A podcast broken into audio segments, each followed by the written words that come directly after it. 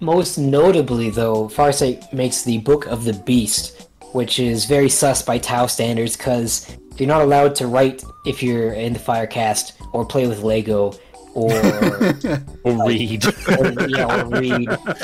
You're all Uh. You have guns. When Envoy catches the baby Firecast playing with uh, Mega Bloks, he's sending the drones your way. Oh So- my god. so over. Is this literally the meme of like re- back when you were all reading, I was studying the blade? Yeah. it's all- and so Farsight starts getting allegations of being Vashtia, because if you do something else outside of your cast, they don't like it. Ima- um, Imagine like like in a high school, you know, you got like the what the Earth cast and like some mechanic is mm-hmm. Studying for I don't know some test, and then Farsight comes and pushes them in the lockers. you doing nerds reading? Dunks their head in the toilet and you see the Yeah. air bubbles coming out of their weird nose.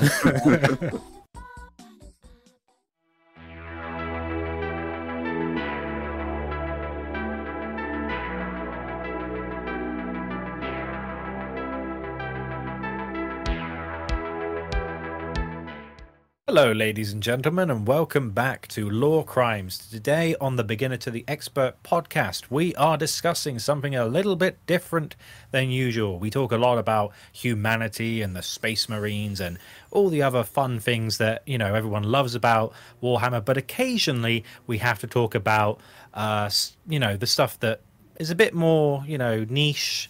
Uh, we got to we got to cater to the weebs occasionally. The So, um, no, yeah. no. It is the non-weeb tale either, right? and, and today we are ta- we are talking about the uh, uh, the Farsight Enclave. So we're talking about some dirty Xenos. Ugh. Yeah. Yeah, let's go. But first. Okay, everyone. So, what was the uh, question last time? And it was the hashtag lore lies, where you had to tell us some obscure lies about what was going on in the 40k universe. Um, we've had some pretty good. I- I, had Spicy. a look through. this, this is the thing. There's. It's always a joy to look through just all the responses and then try and pick some of the ones that we we particularly enjoyed. Um, I, I've picked out a a few very different ones of, of varying types of comedic prowess, shall we say. Um, so I'll start off with a very short and sweet but strong one from Irish Wist- Irish Wristwatch. Hashtag Lorelies, the Emperor's original crusade against AI saw him named the Secunda Bomber. I think that one was quite good. Oh. oh. What was his name? That, that, that's it. just, I just. Oh, I need to sit down for a moment there. oh. the Secunda bomber. famed, famed criminal Tadeusz Kaczynskis. thing is, Eli mentioned him in a past um, episode briefly, and I was like, "Yeah, that reminded me of Eli's, Eli's comment." Oh my god. Good work, Um, Irish that- wristwatch. Abominable intelligence has been a disaster for the human race. That's right. That's right. its consequences. Right, we we ready for another one? Hit us, hit us. Let it rip. This one's a bit bit more fun. Uh, in, it's a bit less harsh, but it's also fun. It's from uh, Late22, and he said, "Worst kept secret of the Imperium is that all the space wolves are secretly multiple corgis stacked on top of each other in a power suit, super power armor." I know Colin hates the space wolves. That's why I mentioned that one. Ugh. See, that's good, but I have to disagree because corgis are the best dog on the planet, and the space wolves are awful. Really? Bruh, Corgis are awesome. this is written by a I mean, British I mean, I like all person. dogs, but you know, corgis are amazing. This is 100% written by a British person because they know it was the Queen hmm. who stacked all the corgis in the suit. Well, you know what, mystery British person, you and your corgis rock on. Corgis are awesome. Oh my god. I had a fat corgi named Rocky. He was the dumbest creature on the planet. he was also the fattest dog ever. He would That's he would get excited and run, but when he would try and turn a corner, he couldn't stop because he was so fat and dumb. So, So he'd just basically- plow into the wall. So you're Oh basically saying he was a he was a fluffy marshmallow with legs. Or something I, like that. I I think I think he was more like a red loaf because when he would like where he lays down, his legs would just disappear. So he just looked like a red loaf with a head. Oh my Just god. recede into his body. Uh, I, I, I love that dog. Was, Was he like not very stealthy? Like you could hear him breathing from a mile away. Uh, I mean, yeah. Whenever he moved, uh, he he would just. And we took him on walks. Like we didn't, you know, we didn't just overfeed him. We fed him. What we've always fed our dogs.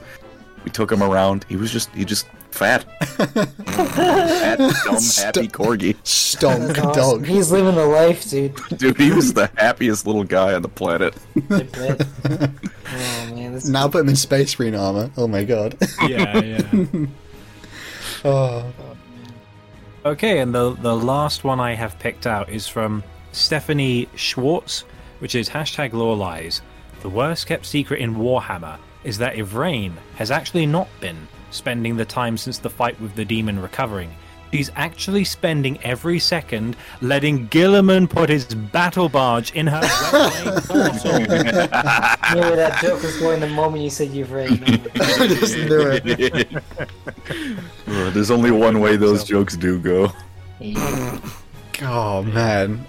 Oh, Loki kind of I true mean, though. I mean, Colin's always whining we don't talk about the Eldar enough, so there we go. That's exactly Oh. what I want. I got what I wanted out of these questions. Truly infiltrated Imperial. You think the So Ultramarine chant is Imperial playing when Guilliman's smashing? oh, No, I, stop. I reckon it's it's not that it's playing. I reckon he has an ultramarine choir standing at the side of the bed, just encouraging him. Just shouting theoretical that. and practical. Uh, oh Yes, my Captain. gosh. Or flat. You need to be a bit sharper in your intonation. Yes, my lord. oh, Oh, Rain. gosh. Um, oh, your brain. If Rain, Hashtag- I'm practically, I'm practically coming. practical. I am enjoying this very much. Oh my No, no, theoretical. I am enjoying this very much. Practical. I'm coming. Anyway, Uh, no, too early for this. give me a practical and a theoretical. Theoretical, That's the Eldar and humans cannot have children. Practical, only one way to find out. Oh god, it's too early in the video. Alright, alright, I hate, I hate, Oh, dear. I, I, stupid Eldar. Let's get, let's stop talking about this. okay, okay. Um, Let's so talk we- about we see. Biotan, and I, I don't want to hear it. I end in chats. Oh, we have um, a new question of the week, uh, themed specifically after today's uh, topic, and that question of the week is hashtag greater good for what is one aspect of 40k lore you would remove for the greater good? Uh, controversial, dumb, or stupid answers only, please, and that's hashtag greater good. The dumber the better. There's Uh, one may I- right answer to this. It starts May- with an E. All right. May may I give my example answer for the crowd? Go ahead. Uh, I would remove everyone's knowledge of the Emperor. Uh, I wouldn't remove the Emperor, just everyone's knowledge of his existence. Uh, just because I think it'd be funny for mid-battle, a guardsman to be shouting for the Em- what, and their brain just like just sh- blue screens for a moment, like, what am I fighting for? What's going on? That would make an entire setting awkward. the traitor legions completely forget. Why are we rebelling? What happened? I know I hate them. Why do I hate them? How would that affect the Emperor's children? Because that's their battle cry and it's also their name. There's no way we're an shouting we're gonna go fight the Where's my children in Where's Warhammer. mum? I'm an orphan. They're- they're just- I don't know what's happening. They're just called the apostrophe S children now. Ironically, I think the Tau would win if that happened. Oh, Imperium breaks apart. There's nothing holding them together anymore. The only thing that keeps people from joining the Tau is their belief in the Emperor. And even then, they still join the Tau all the time, so frick. oh. Hmm, Uh, Oh, good point. hopefully we'll cover some there's of a lot of that. heresy going on here. Well, hopefully we'll Gene W. Silicos, Gene Silicos, the real Emperor. Xeno W. Forearm Resounding Emperor. Xeno W. Real, real. 100, 100, fire emoji, fire emoji. On God. Well, we'll be covering uh, some of the most recent uh, on Tau Enclave, sorry, Farsight Enclave lore with uh, the Arks of Omen stuff. So we'll hopefully see if we get the Emperor raised uh, later on in our discussions. Okay, and with that done, uh, I believe uh, Hal, you're doing the beginner section this week, so uh, take it away. Thank you very much, and I can't wait for Andy to suffer through this. If for everyone put some who, headphones in, listen to some, you know, Mariah Carey or something. for those who don't Yeah. know, I'll go ahead, so Colin. And he's gonna just be editing his own videos. He's done with Lorecrimes for this episode. Officially I'll retired. for today. for those who don't know, uh, Andy is a imperial simp. Um, so therefore, we're gonna. He's strapped in, as you are strapped in, and we'll be listening to Commander Farsight of the Farsight Enclaves. Woo! A little Yeah, bit excitement, excitement, boys. Some excitement. He, he's he's blue. He is in fact blue. Um, indeed. I have a joke about that later, but we'll get to. Uh, well, let's just start sorry. off. We'll start off easy. We'll start off slow here, and then we'll get um, a little bit heretical, a little bit uh, separatist, shall we say? Um, but let's just start right at the beginning. And this is the character Commander Farsight. Now, you might be thinking, Farsight is seems like a very um, normal name, perhaps for a Xenos, and that's because it's not his real name. And you have to excuse me here whilst I flub and I absolutely butcher his true name. I think Eli might have to come in with like you know an assist here. Oh. But his true name, which actually is titles, his name is Shas O Vior'la Shovah Kais Mont'yr. So he's got a he's got a bit he's got a bit of a title uh thing going. Sounds like a German car factory. It does sound like something that's been yelled at me on a holiday. if I can say that without getting cancelled. Um but Props for saying that all in one go. I know. Uh, that I practice that, by the way. So, if you're new to Warhammer, you're probably thinking, "What the hell is going on?" So, Commander Farsight it comes from the species of the Tau, and you're probably thinking, "Who are the Tau?"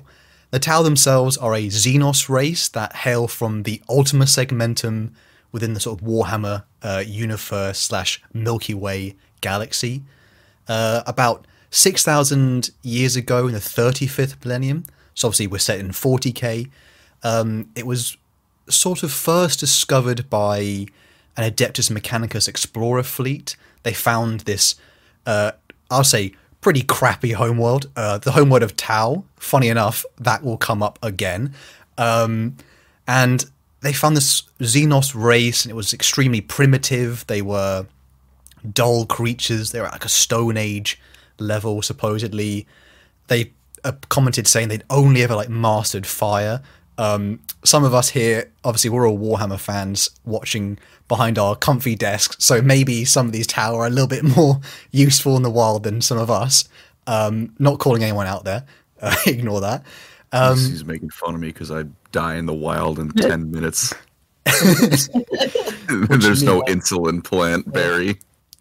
his pancreas Join just the Alpha. We have free insulin. all is all is covered by the greater good. I felt we need the um. Has anyone here seen Hot Fuzz? Like you know, the greater good. We just need like that to come up every time. Everyone just has to say the greater good, the greater good. uh, the old the old lady bu- uh, behind the uh, the the the check in at the hotel just being like fascist, and it's just the emperor just going hag and just shooting. Oh, that movie's good. It has the guy who was the um the Hound in uh, Game of Thrones, didn't it? But before he was like, Yarp. he just says Yarp. Oh, Um, is that's him? I didn't even realize. yeah. Crazy. That's And pretty it's got. Bill Bailey in it as a twin. It's great. Morning angle. Anyway, I It's should see this movie. It's movie. you haven't seen. Oh, Oh, please. come on. Okay, Have you moving. you Shaun of the think? Oh, I'm going to move on from that because I'm just going to get upset. Um, yeah, let's let, let's move on. That's what you get for a, a Xenos loving man. Um, so the Tau themselves were obviously with most of the way the Imperium works, it was like it was about to get crunked immediately, cleanse the way for humanity.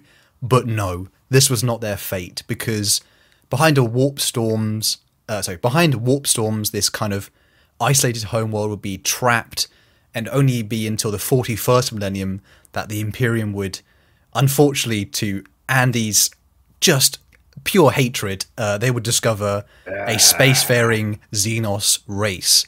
And for the Tau themselves, I mean, we often joke they're the cowmen, and we'll explain a little bit why.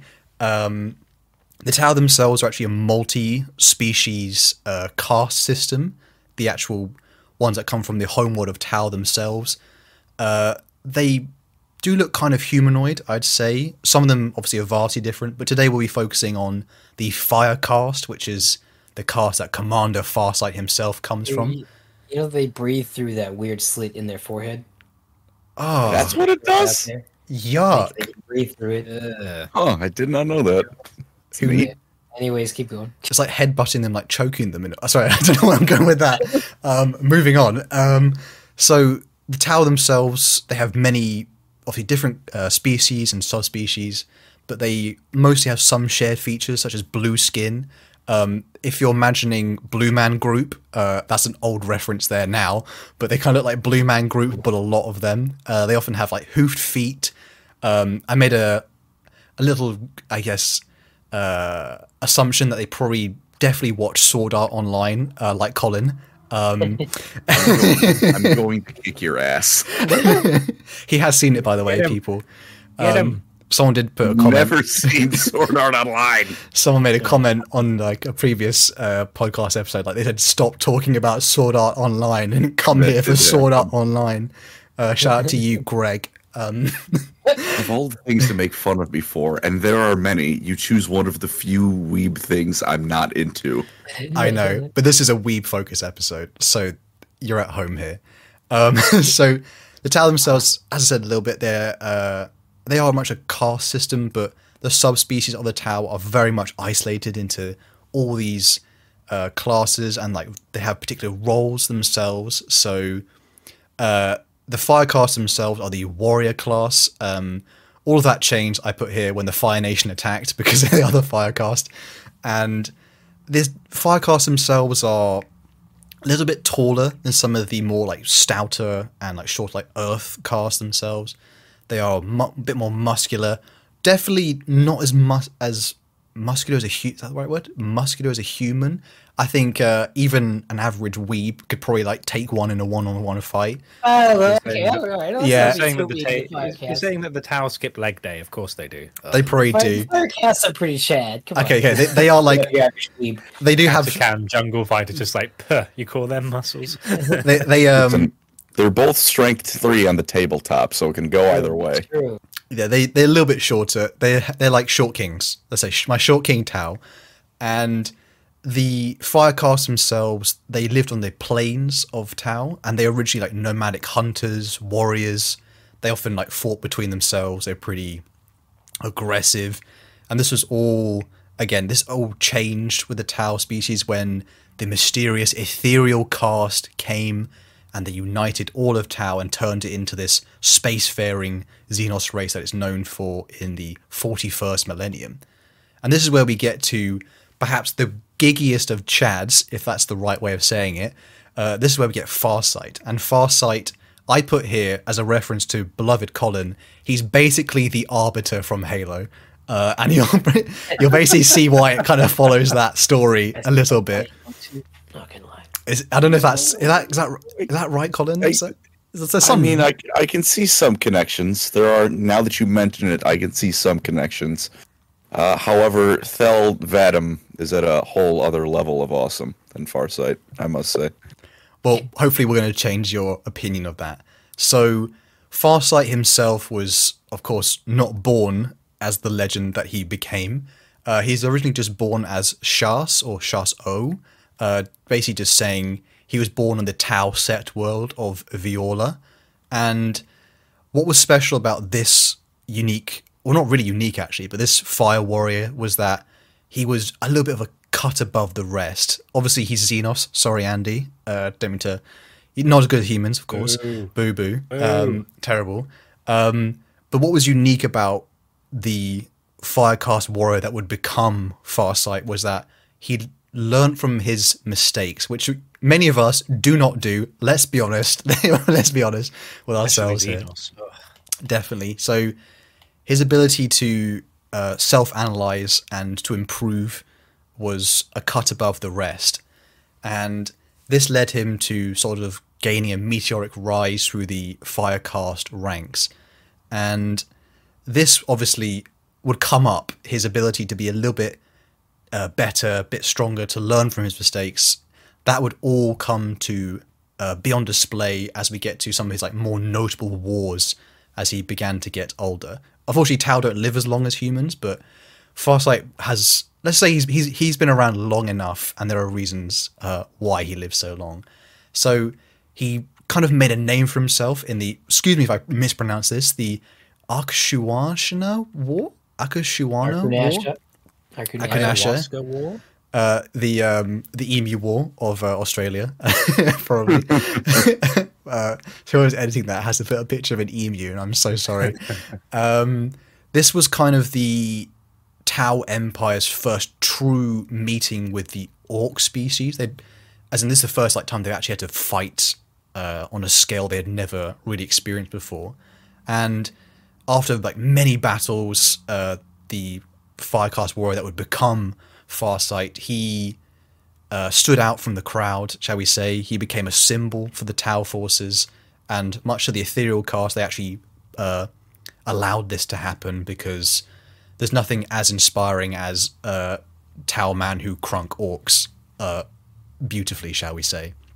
And what was also uh, incredible about him was that his ability to obviously learn from his mistakes meant that Farsight was one of the first to actually uh, truly write down how uh, battle doctrine would be used to fight orks for even long after he is no longer with the Tau Empire. And then some more notable things that happened to Commander Farsight as he grew older and he kept slaying, shall we say, you know, Yas Queen, he's on the runway. Um, so he was also involved in famously the Damocles Crusade, which was the first contact of the Tau Empire with the Imperium of Man. Um, Boo. I know, I know, Pooh. So sorry, Andy. Kor'sarro Khan and the White Scars, baby. They, uh, let's say everyone got bloodied in that one. Uh, we'll go into that in a bit more later. And this, Imperium came out worse. Uh, debatable. Debatable. we'll see, we'll see. We This, this is for the greater good, shall we say? The greater good. Um, and this was the first conflict where there was some tension between Farsight and the ethereal cast, and this will be a big theme generally throughout his story. And there's actually many events that happened in the Damocles Crusade and Damocles Gulf, which is a location uh, near the Tau homeworld, but we'll get more into that later. And this kind of accumulated and this kind of tension between Farsight and the Ethereals led to the incident at Arthas Moloch, which was the genesis of much of what happened in his story. And it was on the world of Arthas Moloch. Uh, there was some orks involved. It was a bit spicy. Uh, the there had been fights with the Imperium. Farsight was obviously just absolutely cru- you know crushing it, and this is where they eventually would find demons would emerge on this world, and the Tau themselves are a very ignorant race, so this was just not expected, and it ended up killing all of the ethereals on this expedition, and this is also kind of yes, everyone more Xenos death, and this was where Farsight found his iconic blade. If anyone has seen the model of him, he has that gorgeous uh, Dawn blade. We'll get more into that later. And this also led to the famous breaking away from Tau society, with Farsight kind of rejecting the overlordship of the ethereal caste, which led to the birth of the Farsight enclaves, which I could, I guess, they're kind of like the good guys. I don't know what everyone else thinks maybe about yeah, them. Yeah, the good guys, baby. They're kind of the better. Uh, go ahead, Colin. so probably about as close as you can get to in this setting, because it like Farsight doesn't really do anything. He's not a warmonger. He doesn't seek to conquer. He just kind of he sits in his corner and says, "Just leave me alone. That's all I want." He's been getting a little little sus lately, but we'll talk May I about make- that in the future. May I make an observation about what you just said? Go ahead. So you, you said he found a sword that was not made by the Tau, and then he left the Tau. So what you're saying is Farsight is the coolest Tau by how much he rejects everything about the Tau and doing his own basically. thing. Amazing. You could you could say that. though? that. That's a that's a definitely someone's opinion. Socially and culturally, he is he's still aware that Tau Empire, very strong, He still believes in good the Tau technology. He, he um he's kind of like he's a guy who goes away for like university or college and he's come back a little different. Farsight's Um, on a gap year, is what you're saying. pretty much, yeah. Very He's, long gap here. he's grown his hair out. Uh, he's rocking like a tash for some reason. It's done the equivalent of like getting dreadlocks done for the Tau. Like, yeah, it's a new look. Do you like it? And they're like, uh, I just really found myself. Oh my god, you know, what I mean? he's uh, he's been in a bit of a role, shall we say? And with the breaking away from uh, main Tau society and his rejection of the ethereal caste, this is the birth of the Farsight Enclaves, which is ruled essentially by uh, Commander Farsight and I, I guess like a ruling uh, elite. It sounds really bad, but like it's uh, it's, it's different from the Tau Empire. and We'll get more into its uniqueness, shall we say? And this is completely avoided uh, any sway or influence from the ethereal cast, and it's still following the greater good, as Eli mentioned. But it's a unique faction that uh, will be talking a bit more and a bit more in depth about him as we progress into the expert section. Does anyone have any questions before we move on, or any kind of thoughts other than uh, Xenos hate, Andy? Well, not anymore. Now you've said that. All right. Fair days. He's like, I'm doing my own thing. Tough stuff, man. Tough crowd. I was going to ask how many Tau does it take to change it, but no, now you've said that. Okay. All of them. They all work A together. lot, a lot Yeah, less it's for the greater good. Change the bright bulb for the greater good. The greater good. So now I'll pass over to Eli to talk about something he's. He, he Eli loves his Xenos. For anyone who's kind of new, Alright, uh, debatable. oh, what you, you could say. What was it? Um, I have a love hate relationship with Xenos. I'm I a- think- I, I do like the Tau. I do like the Tau, and I love hate the Eldar. And Gene you don't love Stealers. them as much as. Oh, I love Gene of Stealers. That's true. I'm I'm a, I'm a hypocrite. I love Gene Stealers. So we'll, Consider the true emperor. Don't worry about it. well, no four armed emperor today, unfortunately. And but- actually, I really like I really like Necrons. So you know, just don't listen to me. I like Eli just loves heresy. Eli Necrons are the true heretical. rulers of the He's like, galaxy. I love this Xenos. I love this. I love Chaos. It's like anything that's like heretical. I love it. everything is I, a lie. I just love I just love Warhammer. I don't know what to tell you. I would- I, I like the funny tabletop guys. What can I say? I have a hard time hating. I have a hard time hating on any specific faction. I just like it too much. Unless they're um, oh, who's the dwarfs now? What are they called? Leagues of Votann. Votann. Yeah, Yeah, I don't even wanna I'm talk- yeah. different towards them. I I'm more like just the- grumpy that they made a new faction before updating all of the old ones. uh, plastic Phoenix Lords, give me my plastic Phoenix Lords! Oh, Um, speaking Just of talk about speaking of Tau, um, I'll pass over to Eli to helm our expert section as we talk Alright. about Commander Farsight. Take it away. Yeah, all right. Uh, Farsight is probably top three favorite characters in all of Warhammer for me. Maybe top five. It's hard to say. I like Warhammer so much. Um, Yeah. I will apologize to the viewers because in order for this episode to not be three hours, we kind of have to skim through things kind of quickly. But I'm gonna try my best to be detailed. Uh, Farsight is one of the three Tau that you're allowed to like uh, without being a weeb. Otherwise, I got bad news for you. If you you can like Farsight, you can like Aun'Shi, and you can like uh, Kais. That's it. The other ones are just they're cringe, bro. I don't know what to tell you. Mummy, What are you- Shadow are you a Sun. Dark Strider fan? I was going to say Shadow Sun is the one I get. I get like occasionally hear about, and I'm like, oh, cringe. Ugh, Shadow Sun. She can be kind of cool. Aun'Shi is Jim Bro Ethereal, who fights in close combat. And Kais is just like the most OP character in all of Warhammer. He's Doom guy, just blue. Yeah.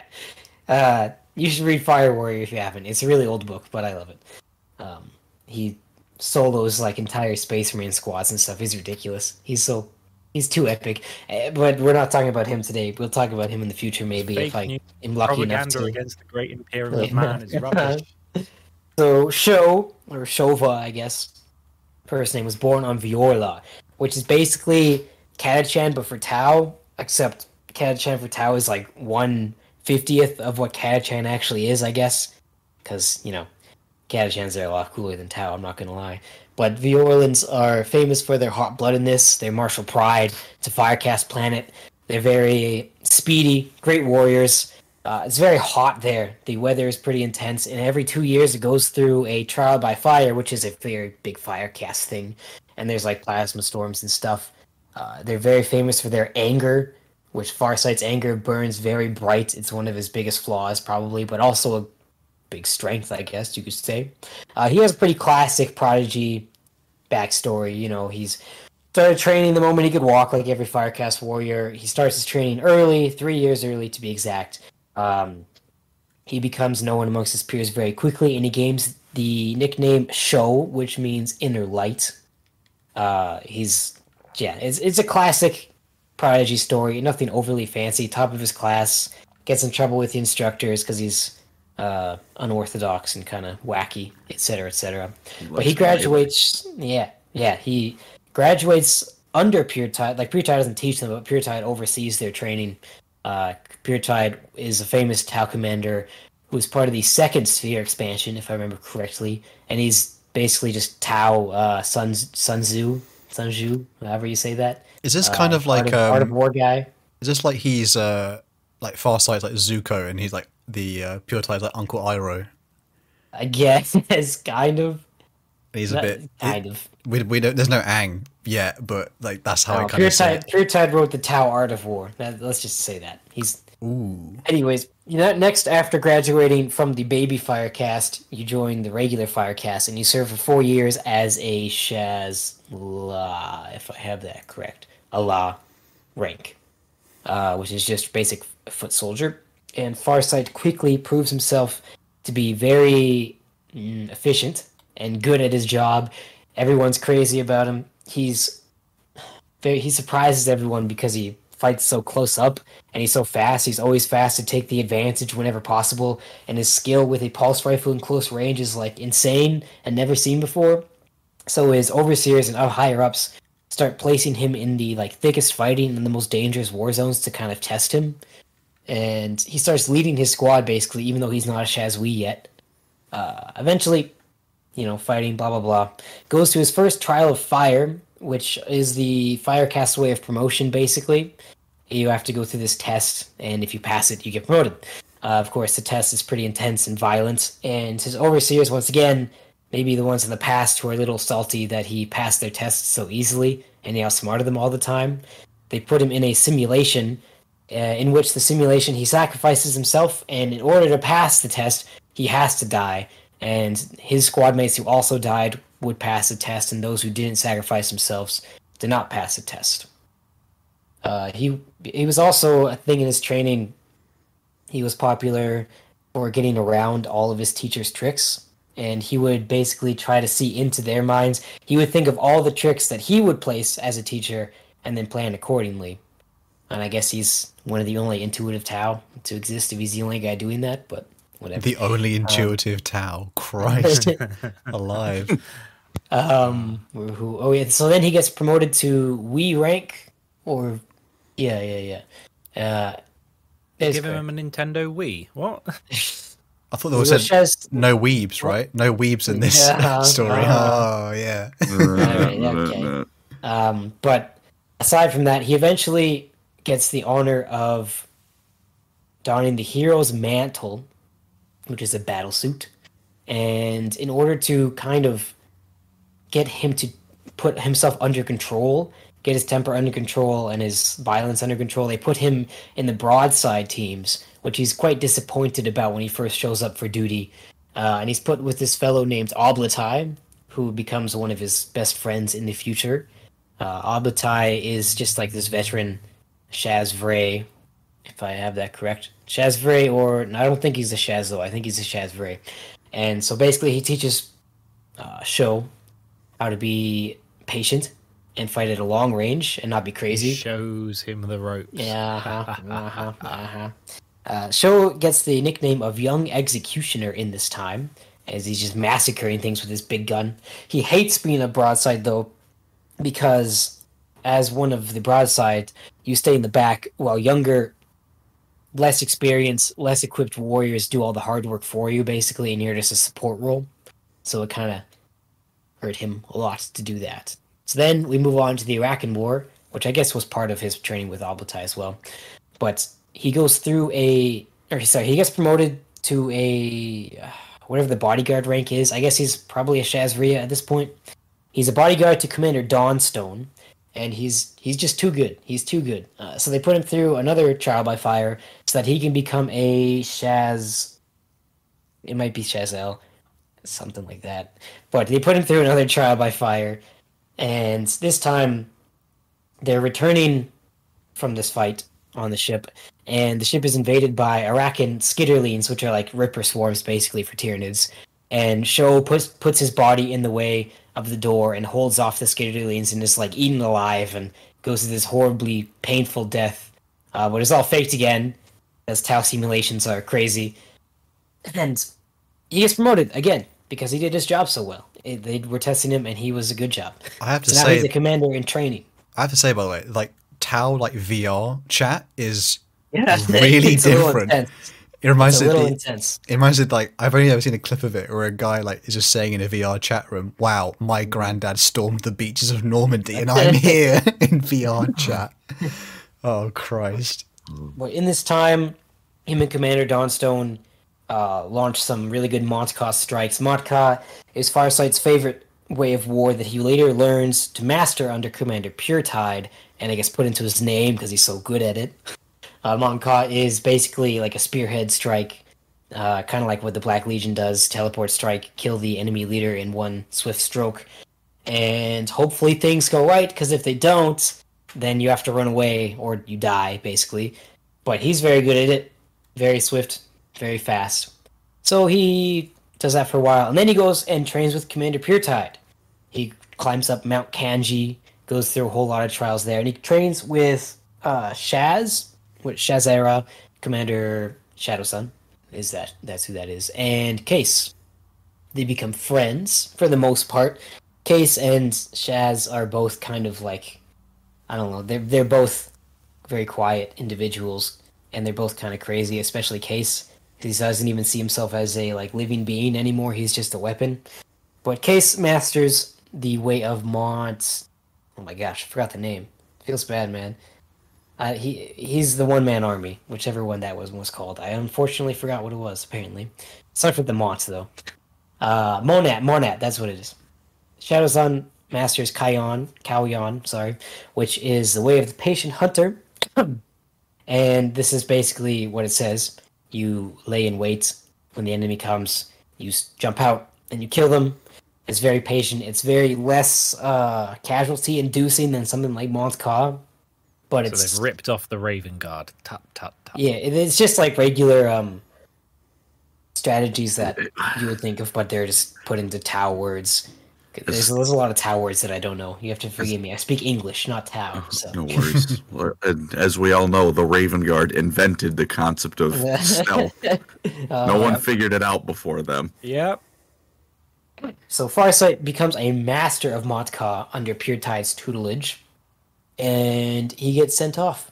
Basically, uh, unfortunately, Shadow Sun and Kais get put into stasis. But I guess let's see. I believe the the uh, oh, I'm trying to remember if the Damocles Crusade happens with them. And it, yeah, it does. It totally does. Anyways, sorry. So we go to Arkunasha. Arkunasha is this wacky rust planet with rust storms that are seeming like some of like there's murder mum, sorry murmurs that these rust storms are sentient almost. The ethereals, of course, say no to that. That's just ridiculous.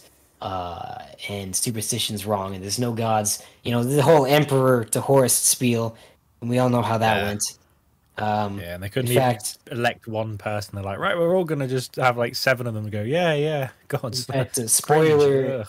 spoiler alert um the farsight rebellion is basically it happens for the same reason of the horus heresy almost As a- if they just told them about chaos it probably wouldn't have happened As a slight aside as well, just for if someone is new to Warhammer, the Tau themselves, when they had their caste system, we've briefly touched on it.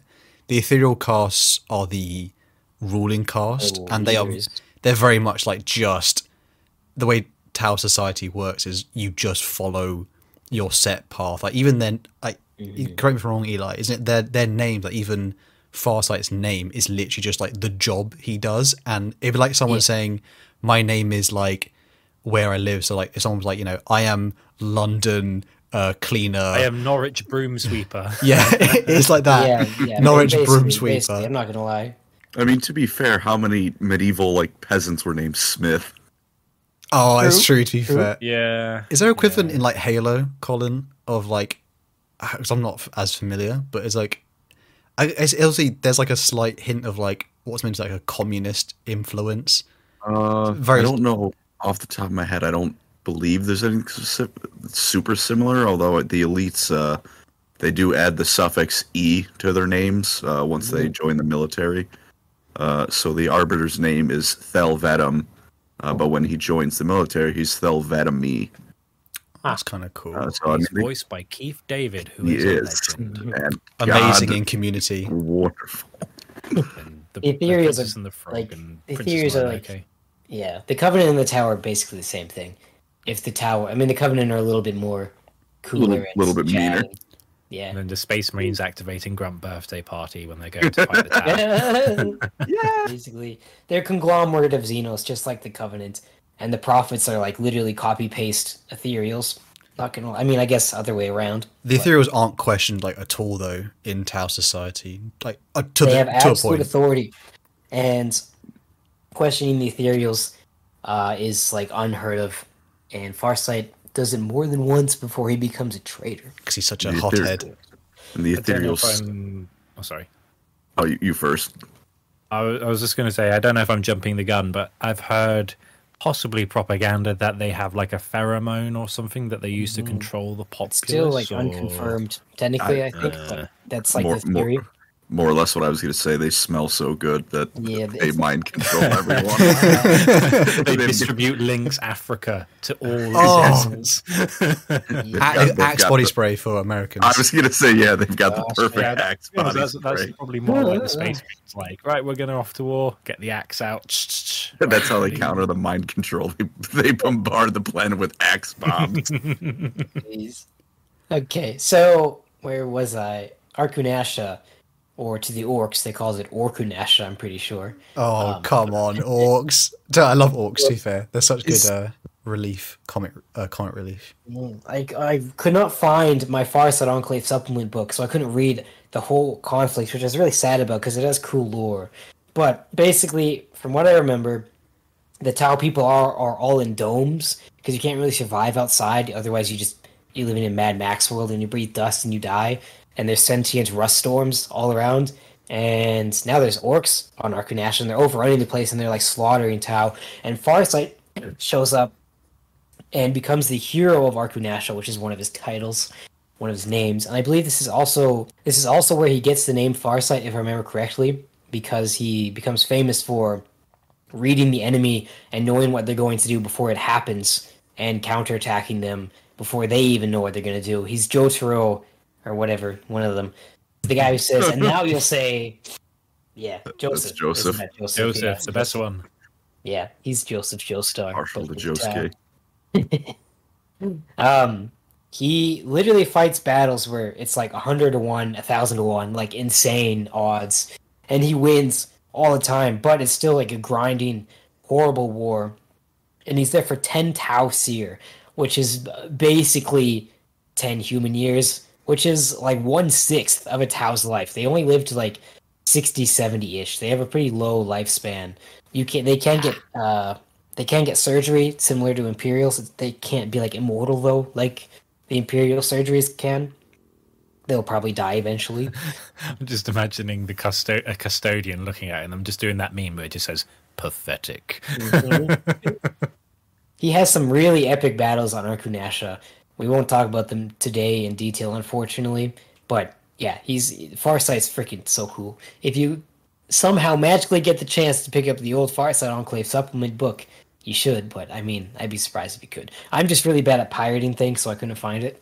Uh, We don't endorse that on Lorecrimes. I'm just saying that now before we get in we are redacting that statement we buy all of our Warhammer books. I actually buy a GW. surprising amount. I'm not gonna lie. I don't because I, I I'm Ill, technologically illiterate.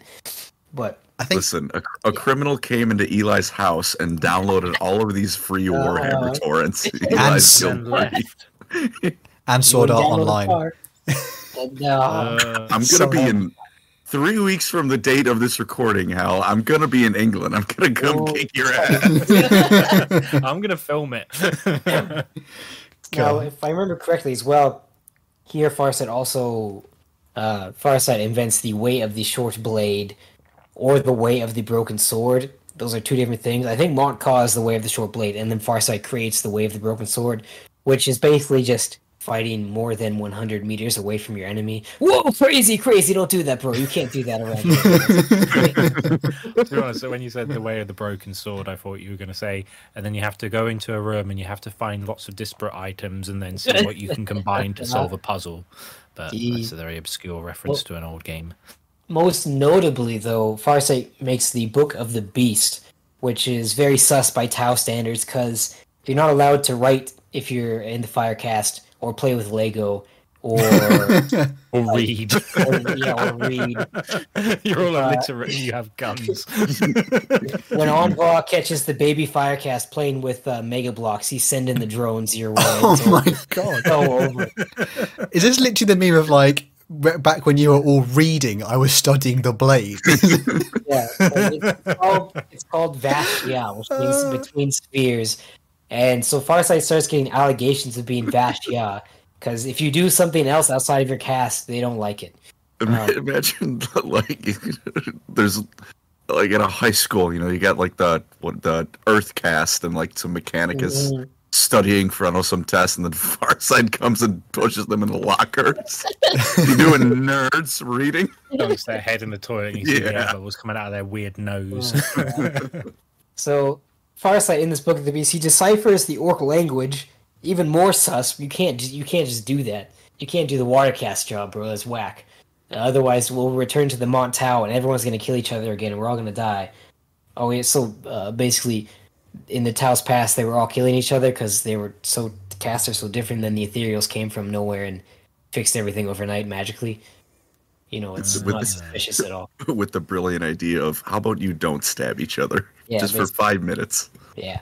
Basically, the fire cast and the earth cast were killing everyone. Because the fire cast were the only guys who could lift a rock, and the earth cast were the only guys who could put two sticks together. So, naturally, the were water, the diplomatic, yeah, the, the magic, the really good diplomats and the really good uh, airplane flyers weren't so great when there was no airplanes to fly and no diplomacy to be had. Um, so the Ethereals fixed it, and now you're not allowed to do anything that your cast would normally do. So don't play with Legos or Envoy is literally gonna kill you. So he makes the Book of the Beast, which yeah he gets allegations of Vash'ya for, but it's basically uh, I don't know, it's, it's really huge. It makes them understand the orks. At least the orks they fight on Arkunasha, they're in for a bit of a nasty surprise when they find the cunningly brutal orks instead of the brutally cunning orks, because they only understand the brutally cunning orks right now. He also discovers that um, the biggest orks are the leaders, so they start killing the biggest orks. Yeah, they win. They, yeah, they win on Arkunasha. Or sorry, they don't. Farsight doesn't win. He actually gets cucked pretty hard. Mind, pardon the language, I guess. Uh, he he dons the red armor though. That's where the red armor comes from. Is Arkunasha because it's a red rust planet. So he dons the armor. Um, in the book, him and Bright Sword and Brave Storm, who become part of the Eight later, and I think Ob'lotai, they're all chilling on a hill, and it's the climax of the war, and the the war can be tipped with the balance of one hunter cadre, which is like a formation of um, units of warriors for the Fire caste, and they're waiting these reinforcements, and this orca drops down, and Farsight's like, "All right, you can fit like a few units of crisis battle suits like a couple commanders, and that's all. That's all he needs to win this war that he's been fighting ten years for." Um, and unfortunately, all that comes out of the orca is Giga Chad Aun'Shi, and with his two ethereal guards, and Aun'Shi's the only ethereal that Farsight really ever has a connection with, and he like he's a real one. Basically, Farsight says he can tell that he's genuine, and that even when he's delivering bad news, his like smile makes it all better, and he's a nice guy. He also he fights orks one v one in close combat, which is freaking epic. Um, yeah, he basically comes to Farsight, and he says, "There's gonna be no reinforcements, and it's time to go." Sucks, bro. And that's it. No one knew how to say no to the Ethereals at this point, so they all leave the war. And unfortunately for them, if you leave orks, you know the orks just come back and repopulate really quickly. The Fire caste does come back to Arkunasha and wins, though, which perhaps proves Farsight's point correctly that they could have just won then and there with some reinforcements. And this is the first time of a bit of a pattern that the Ethereals don't give reinforcements to Farsight, but it gets a lot worse in the future. So he comes back from Arkunasha, and bam, the Imperials are there now because the Goofy Tau uh, expanded a little too far into the Damocles Gulf and took some Imperial planets. Yeah, they took some lightly defended Imperial planets, and the Scar Lords and the Ultramarines, if I have that correctly, were sent to go dispatch the Tau and kill them. And they like steamroll the first few planets, and then they come to a grinding halt at Dal'yth, one of the Corsept worlds.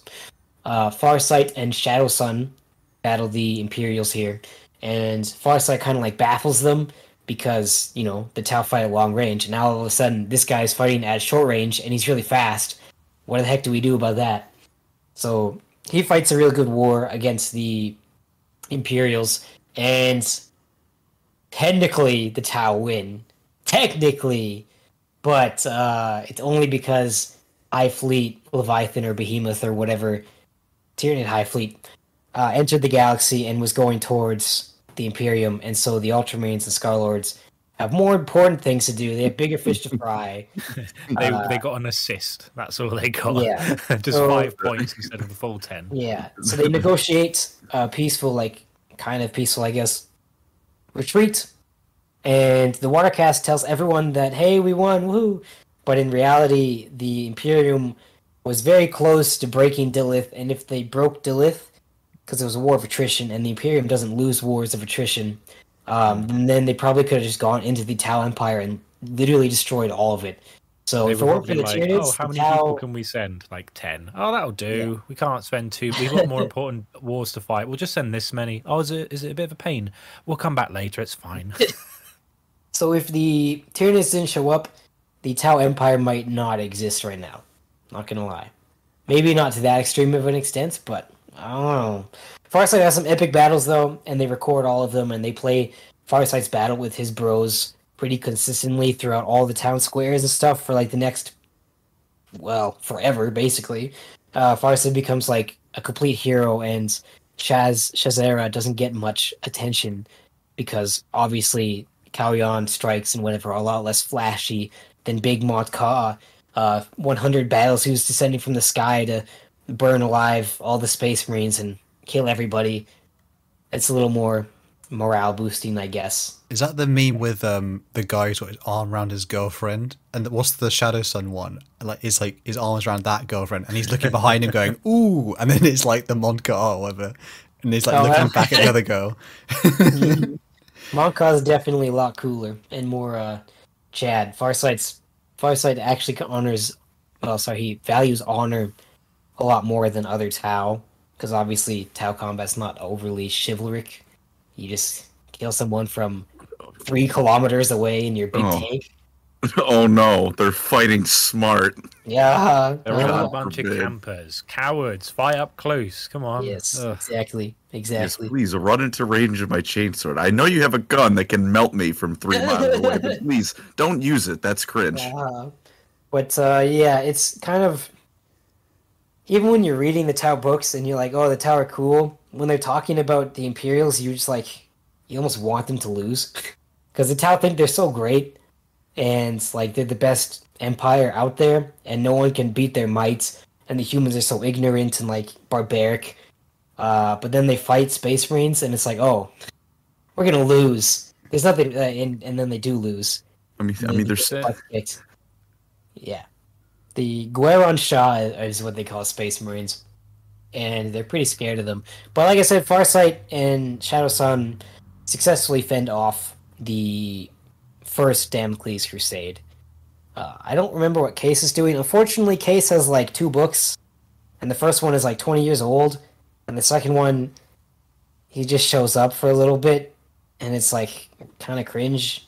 And He shows lame. up and it's cringe. Oh man. like, yeah. he was on uh, Karava fighting the Blood Ravens. Oh, yeah, yeah, he's in Dawn of War. Yeah, Dawn he's of War the is like kind of. I don't know if you can count Dawn of War lore that well. I mean, you can. You can. It doesn't really fit Kais though, because he's not really a commander. I think they just wanted to put him in because he's in the first video game. But his his way of war is literally the one man army. So like he doesn't do much. Yeah, he's not much of a commander. you send him in, and then everything else disappears. Yeah. It's like Sly Yeah. Marbo, isn't it? Of uh, Tau. Yeah, yeah, he is literally a Sly Marbo of Tau. That's a good way to put it.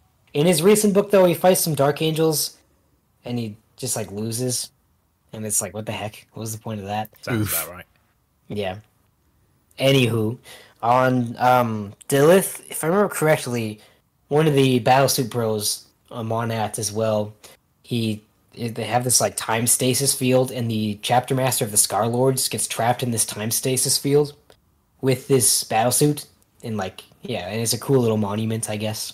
Scar Lords want to come back someday and get him back, but I'm pretty sure the Scar Lords are basically dead now because of what happens uh, coming up here. Sad for them, I suppose. After Damocles, though, they put Shadow Sun and Kais to sleep, which is a feels bad for Farsight because they're his two only friends, basically. Well, the two that he can really relate to, because Commander Pure training is like an inhuman. You would like no one would ever understand the things that they went through except for each other. I guess before they put them to sleep, they have this little council though, and they call Farsight and his buddies all to the uh, what's it called? Elemental Council. Shadow Sun is there. Kais is not, because who knows what Kais is doing literally ever. Yeah, I don't know. Um, but they tell him basically that they're going to retake the Damocles Gulf that was taken away by the Imperials, and they want Farsight to do it instead of Shadow Sun. And Shadow Sun has more victories under her belt, and she doesn't have the stain of defeat like Arkunasha. And so she's pretty grumpy. And Farsight even says, "Why not Shadow Sun?" And they just said, "Because I said so." Um, and in this part, we meet poor Malcor, which is the water cast fellow who is he, he's a little weird because he can't lie. And the far and the water casts are all about lying because you know they're diplomats and politicians, so it's all they're good at. so they give him the worst diplomat ever. Like just Yeah, so he only tells the blunt truth. But naturally, Farsight's into that, uh, so he takes him along. Unfortunately for, um, I don't remember her name, but poor Malcor's mentor, uh, poor Malcor talks out in the Elemental Council, and he's basically tells him that the Ethereals want to get rid of Farsight, and he speaks out against the Ethereals. And him and his mentor get called to a summons, and he doesn't show up because he's busy killing an Earthcast guy because he's insane. Um, yo, what's going on, bro? Who is this guy? he's he's he's uh, there's something about him that we'll talk about later. um, I guess that'll come up pretty quickly. But his we there's a little scene where his mentor is talking with Aun'Va, um, who's not Ethereal Supreme at the moment. He becomes Ethereal Supreme later. He dies, lol. Um, the Imperials kill him.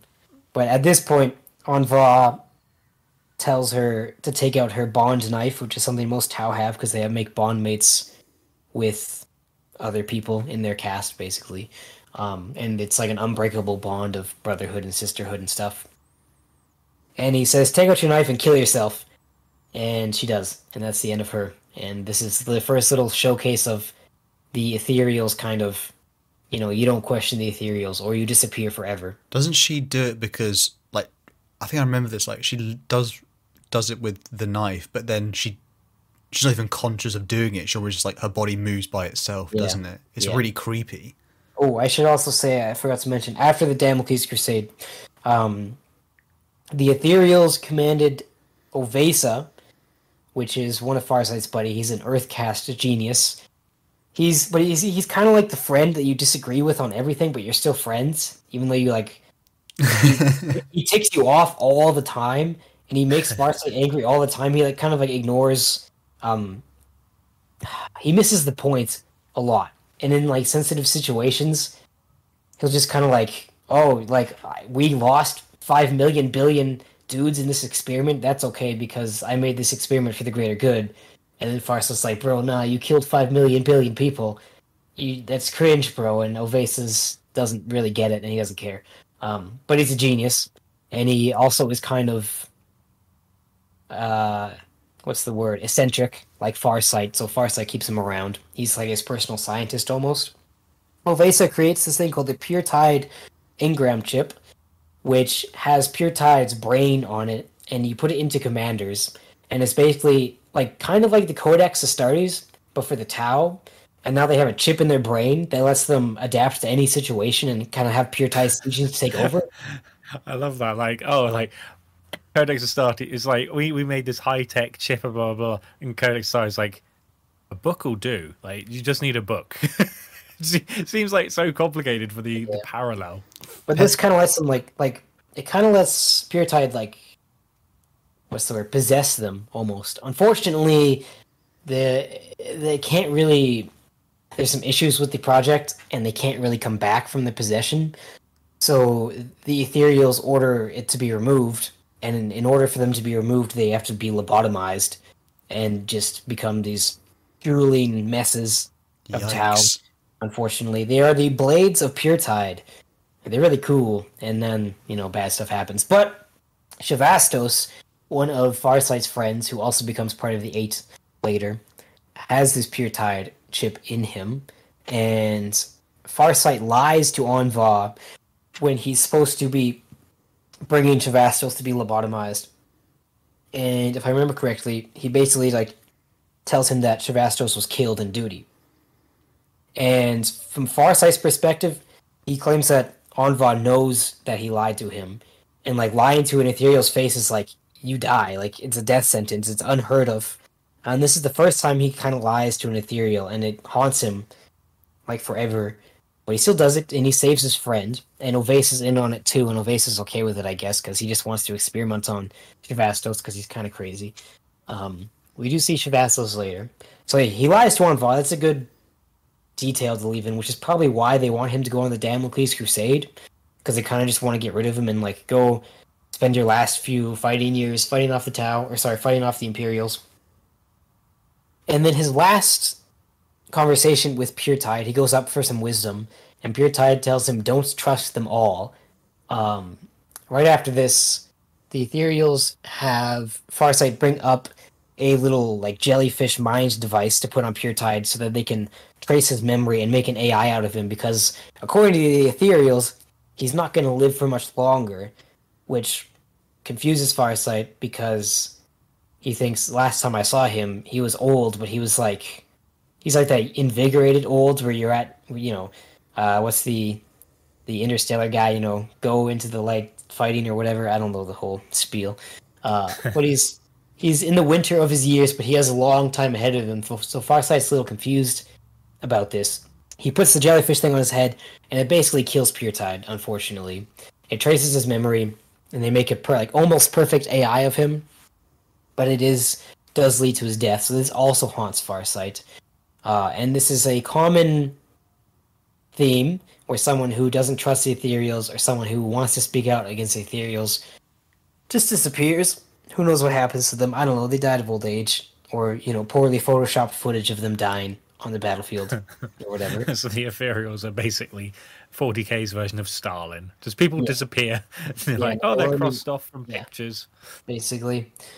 Um, so now we're gonna launch the Damocles Crusade, and it's this gigantic gathering of all the castes. There's like the sky is blotted out by aircast ships. It's a really cool little thing. Farsight gives a little speech, and the weight on his shoulders is immense. He can't even like. Farsight's a little worried at this point. he brings poor Malcor along with him, which is good to remember, and his personal pilot, uh, Koro Li Mao Tang, who's this really kindly old guy who's just a really good pilot, but he kind of is more a little important later ish. Anyways, they go out onto the expedition, and Farsight stays awake for the journey, which most Tau don't, because Tau don't live very long, and they don't have faster than light travel. Because, I don't know, they can't travel in the warp, but they use uh, Zetafar engines, if you must say Z instead of Z, which they do in the book, so I'll say it. you know, Whatever. I'm Canadian, so I should say Z anyways. Who cares? Um, I'm, I'm a Z fan, not gonna lie. Be, I like be, be, be better than you are. Say Z. What do you mean World War Z? ZFR engine. That film. Yeah, alright, okay, alright. All right. First of all, book. The- the- the book- Oh yeah, because you haven't seen films, have you? I have seen the film, and it was nothing like the book. Of all the films to have seen as well, with your track record, My dad wanted to see it, so we watched it at uh, my grandma's, and it sure was a zombie and you movie. haven't seen Shaun of the Dead before. Oh gosh. I mean, I never said I didn't see it. I also very pointedly didn't mention seeing it. Farsight stays up for the long haul. I, they call it like the ooh, what do they call it? The something of years, the price of years, something like that. Which the air ki- the air caste nobly takes because obviously your pilots can't really go to sleep. I mean, they kind of can't. uh, It doesn't matter. Poor Malcor stays awake and kills another guy. He's just he's living his best life, and he got bullied because he couldn't tell lies, so he kills this guy. He wakes him up in cryostasis and like overloads him with stimulants and drugs, and the guy like bashes his head against the window until he like explodes and dies and bleeds to death. And it's uh, it's something. There's the It's some- Warhammer. There's the Grim Dark Yeah. vibe. There's the Warhammer we all know and love. Fire, I will say, Fire Warrior, the Kais book is a very is like a perfect Warhammer book. I sh- we should say that. You should read it. It's perfect grim dark really gritty, bloody book. You don't get that as much anymore. It feels like Is it still with the, the video game cover where, where he's like sat, well, Oh, he's, yeah. he's knelt on like He's a on, big pyramid of of skulls. skulls? yeah, it's such a cool book, man. I to be fair, I read it when I was like 12 years old, so it might not be as good as I remember, but I like to think it is. Anyways, we, we should probably keep talking about Farsight. Uh, I'm sorry, viewers, if you came for an hour and a half long episode. I have bad news. We're gonna be here for a while.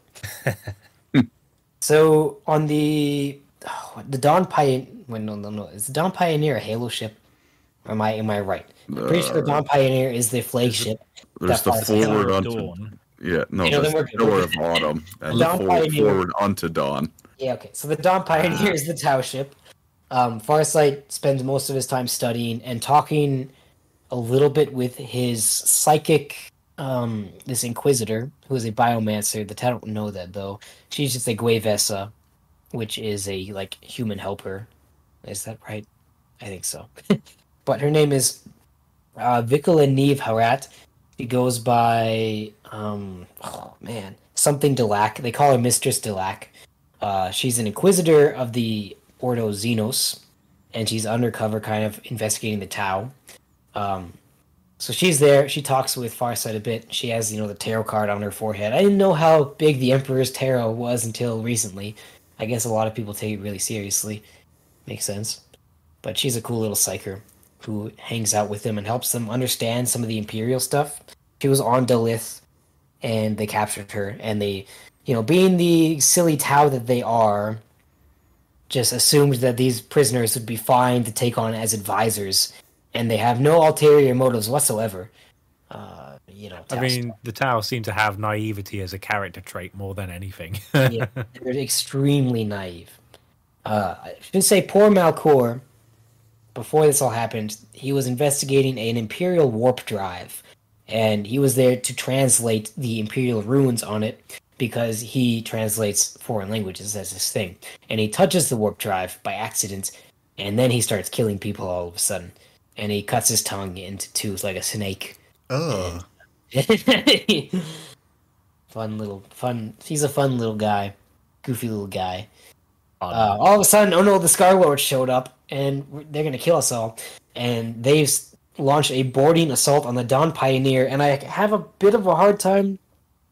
I had a bit of a hard time understanding this part because the way it was worded, the Dawn Pioneer was like hours ahead of the rest of the fleet. For some reason, like it's the it's the flagship, which makes sense, but they don't have time to get reinforcements to the Dawn Pioneer because it's so far away from everyone else. Uh, I don't really know why. Um, It's because Tau are terrible at strategy, I suppose. I- all they know Or is shoot slow. from the back, and they took that too literally with the space warfare. They're like, "Well, Yeah, stay all the way back here." I maybe just like misunderstood something. I guess I don't know. Coral Lee Tang is flying the ship though. No, he's in a manta.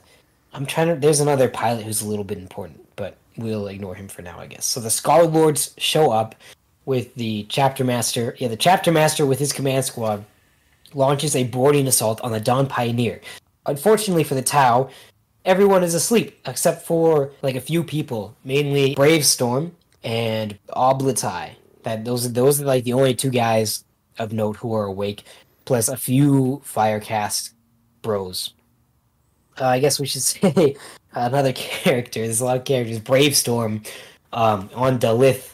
He one v ones lots of Imperial tanks and stuff with an Onager Gauntlet, which is just a power fist for a battle suit. So these they got some melee. They have a little bit of melee. Him and Bright Sword, which is a clone. Bright Sword died in the battle uh, against the Imperials originally.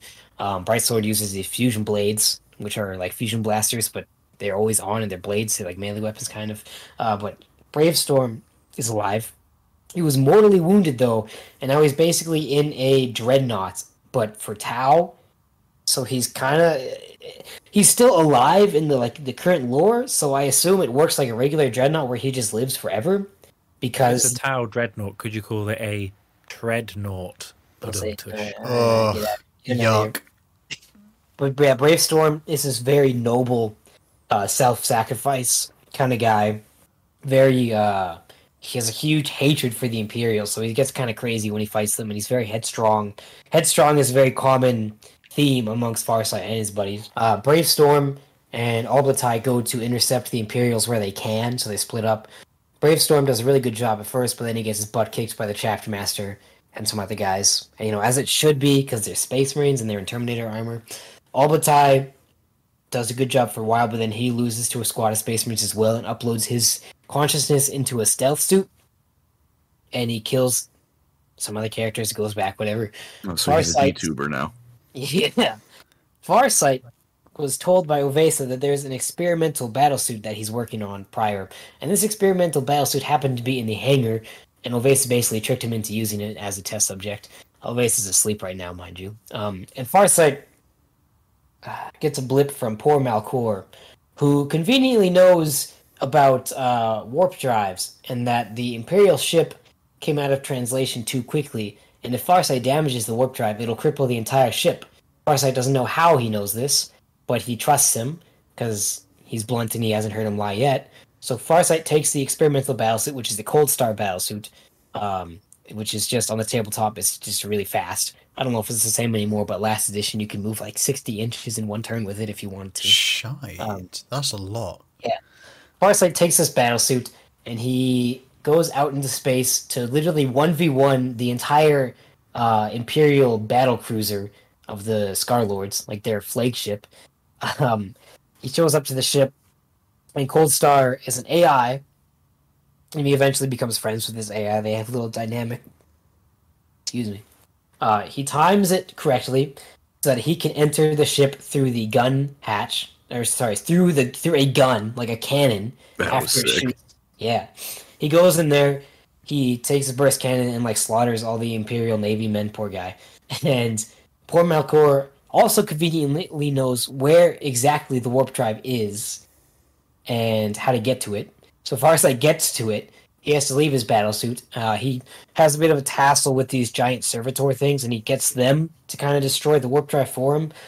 Um, and then, oh, these wacky, spooky, weird Xenos creatures that look like they're made out of shadows and nightmares are all of a sudden appearing on the ship. And I don't know where these came from, but there's definitely not another dimension, uh, and demons don't exist, so it's just a weird Xenos race that's somehow here now. And it starts to invade the Scarlord ship. And Farsight flees, gets a bit. Has a bit of a tassel with a Heldrake, which has also appeared from the warp now after the you know warp drives are damaged. Uh, while this is happening, on the bridge of the Dawn Pioneer, sorry, not- the bridge, just wherever the water castes are, poor Malcor showed up to kill another guy. um, and he, I think he actually does successfully. But Space Marines show up, and poor Malcor fends off the Space Marines with some real sus magic that Tau aren't supposed to have. Uh, Yeah, I wonder where that's going. Mind science, they call it. It's so tilting. They the Tau call psychic powers mind science, and it like perplexes them every time because they have no idea how they're doing it, and there's no like logical And they're explanation. like, what are those things? They're just mind g- ghost, yeah, science ghosts. They're science ghosts. It's fine. yeah. The, the true So- mind science is No, no, knowing it's- how to do your taxes correctly. Yeah, Har- Hardly a far shot from what the Emperor was saying. yeah, true. Uh, What are those things? Ah, they're they're aliens. Why do Yeah. they keep appearing across the galaxy? I, don't worry about it. it's fine. Don't worry about it. You got a bolter. You'll be fine. So, yeah, Farsight causes demon incursion. And when he touches the warp drive, I'm pretty sure he touches it. He touches something, and he gets this flash of a vision, and he sees himself kind of as this like melting statue, and he sees Shadow Sun pointing her gun at him with the intent to kill him, and like shattering him as a statue, which later does happen in the future after Farsight's like betrayal is made public, even though it's not like his betrayal is bar- isn't really even a betrayal. He just doesn't come back home, and so the Ethereals are like, "Oh, he's a bad guy. We hate him now." I mean, that is going AWOL. Yeah, it's yeah, it's true. Um, I don't even know if they expected him to come home though, because like, uh, that's for later. Whatever. Um, so he has visions of the future and this odd symbol of a hexagrammaton, which he remembers for later, which comes in handy. He leaves, obviously, fights with the Heldrake, survives. Uh, Li Mao Tang actually picks him up in his big manta, which is a cool little moment. And while he's unconscious in this manta, because he was rendered unconscious and basically dead from the fight. Uh, the ethereals, or sorry, epistolary, the epistolary of the white of the Scar Lords senses the warp breach on their ship, and decides that there's nothing they can do about it, so that they so they have to abandon ship basically. So naturally, um, like a true Imperial, they set the ship for a ramming course to the Dawn Pioneer, and the Dawn Yeah, Pioneer baby. cannot escape this because there's no time. I don't know whatever. I think you can you can say whatever you want in space combat, and it, it and it counts because it's technically never happened before. Starship So- go bash. Yeah. So I guess the Imperials go towards them, and the Dawn Pioneer can't escape for whatever reason. And the Ethereals have all the higher ranks evacuated from the Dawn Pioneer because the ship has the majority of the Tau fire, like the fleet, on it, who are just sleeping. So they have everyone of we rank, if I'm correct. Yeah, that, that's correct. They have everyone of we rank and higher evacuated, but not any of the like basic troop ranks. So how they still have manpower after this is kind of hard to tell. But they do. I, I guess it is said that they lose a third of their manpower in this. Uh, when Farsight comes to, they've crossed the Gulf. Everything's fine because I mean they did destroy the Imperial ship. The Scarlords had to run away. But Farsight discovers that the Ethereals commanded this evacuation and lets like thousands of Tau die. And he was extremely angry, and he publicly like gets mad at the ethereals and yells at them and goes and like is yeah it's unheard of and everyone's shocked and it's like it's insane for i mean it doesn't seem like much to us but i don't know what a good what a good anthology would be Well, he's just like, oh, you can't, you can't criticize the supreme leader. How dare you? Yeah. that's naughty. yeah i guess if like if you were just some bro and you stood up and went to kim jong-un and like told him that he's I was, wrong I was thinking, yeah, if you lived in. North Korea and you were like, hang on a minute, Yeah. Yeah, The mo- Ethereals forgive him this one time, but they, uh, I don't. know, They say if he does it again, then he'll be publicly like exiled or executed, basically. They also tell Farsight after you know killing a third of their fleet that there's no reinforcements on the way either. Wow, that happened has to make again. with- yeah. He has to make do with what they have because it makes a little bit of sense. It is almost fair because um they Tau lost a ton of manpower in the Damocles um crusade with the Imperium, obviously. And the Ethereals already sent basically everything on this uh, sphere expansion, so they don't really want to commit anything else. So Farsight has to make do with what he has. But it is enough through Farsight's wacky means, you know, thinking outside the box. They arrive on Vior'los, which is not Vior'la. It's Vior'la's like sister planet, basically.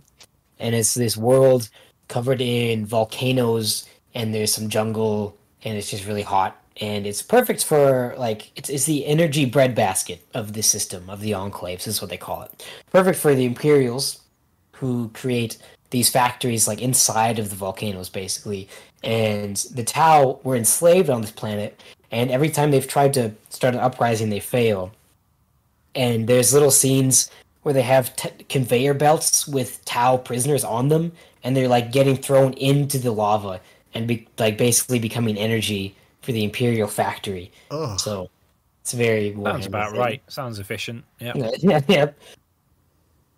obviously, Farsight's not too pleased about this. They make Planetfall on Vior'los because I guess there's nothing keeping them from doing that. I still don't understand how Void Warfare works, so don't. I, I, maybe I'm just stupid. Um, but they make Planetfall, and they meet up with Shadow Sun's pupil Moata, who's master of Kauyon, who will work well with Farsight because Farsight's bad at it. Uh, they work together in some like basically just some guerrilla warfare, destroying I don't know armored convoys and other such things where they can, and then they assault the factories and they have these big battles with the Admech because the garrison on the planet still outnumbers the Tau like uh, two or three to one. I'm pretty sure, and they try to defeat them one time with a big, fast assault, and they Farsight's relying on these horribly like impoverished you know the classic imperial worker who's downtrodden and enslaved and has the worst life ever. Farsight thinks if they launch a big Montka on one of these factories and start fighting that the factory workers will join them and have an uprising against their overseers. And unfortunately as they're fighting the imperial workers just keep working even like as they're getting gunned down and everything by the crossfire it's a very depressing sight for the sad dogs of the Imperium. But I mean, hey, they're No, doing no, their no, due they, diligence. They their daily prayers and they're doing a good job. That's right. That's right. But they fight the Admech and quickly find out that the Admech and Imperial Guard have like unlimited resources. And even though they're creating like mountains of bodies on the other side of the room, they're starting to lose the battle. So they have to retreat for a while and think of a new plan. So Farsight decides to do some little Vash'ya stuff and works with O'Vesa to come up with this plan to use these seismic fibrillator type things that will trigger volcanic eruptions all across the world. Uh, this would basically render the world useless for the Imperials because all of their factories are in the volcanoes, which the Tau are quick to criticize because it's inefficient and brute, brutish and whatever. Um, and so they do this in a bit of a close battle. The Farsight and his team put the seismic fibrillators and have to defend them for a while. And Epistolary, whatever his name is, I forgot, the Psyker of the Skylords comes down and brings the command squad and fights Farsight and his guys, and they almost win. Actually, they're really close to winning. They, it's a nice little showing because sometimes the power scaling of Space Marines is so like inconsistent between authors. And previously, we kind of saw battlesuits wrecking house when it came to Space Marines, but now that the command squad is here, they're kind of kicking butt and they're pushing back Farsight and his buddies. And Farsight one v ones this uh, Psyker, and the Psyker becomes I don't know like air, like water basically, and all of Farsight's attacks are just passing through him and stuff. While this is happening, though, poor Malcor is delivered. He works with poor Malcor as well. So again, this Vash'ya stuff. He's working with the water caste and he's working with O'Vesa, the earth caste, to get this done. Uh, poor Malcor just kind of they sneak in to a broadcasting station basically, and he causes an uprising with his blunt truths uh, towards the workers. They have an uprising going on, which is helping them a lot now because that was the original plan. And he's fighting this psyker.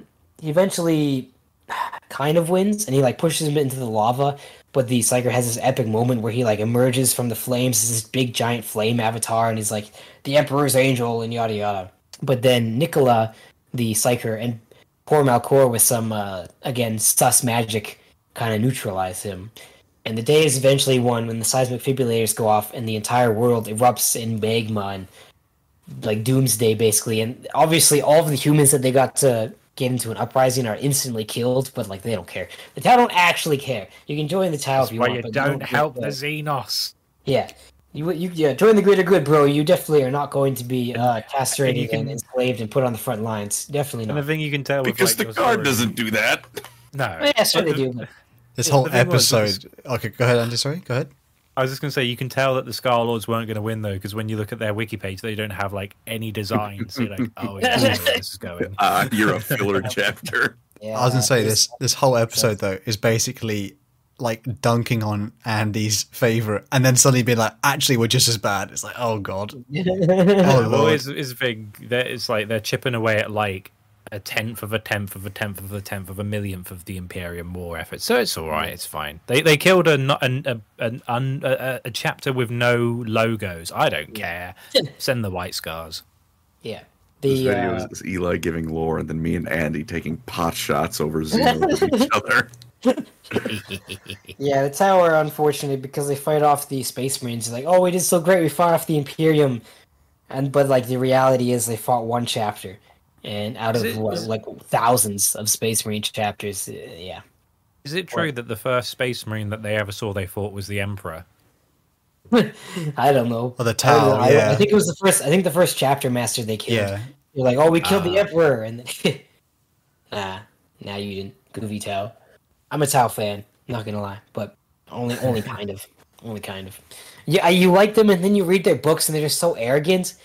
Like the Eldar, at least have some base to be arrogant. Like they have, they can They kind had of an actual empire, like the Tau, Tau Empire. just like, think they're great." That's cute. Eh, but they can't see the bigger picture. I can't believe Andy is saying that about That the was Eldar. holy Yeah. shit. Wow. So some got past the internal censors. People in the chat need to remember this day. So the chapter master of the Scar Lords sees that his command squad died, which is actually it feels bad, kind of, because they're cool. Um, and he decides to order Exterminatus.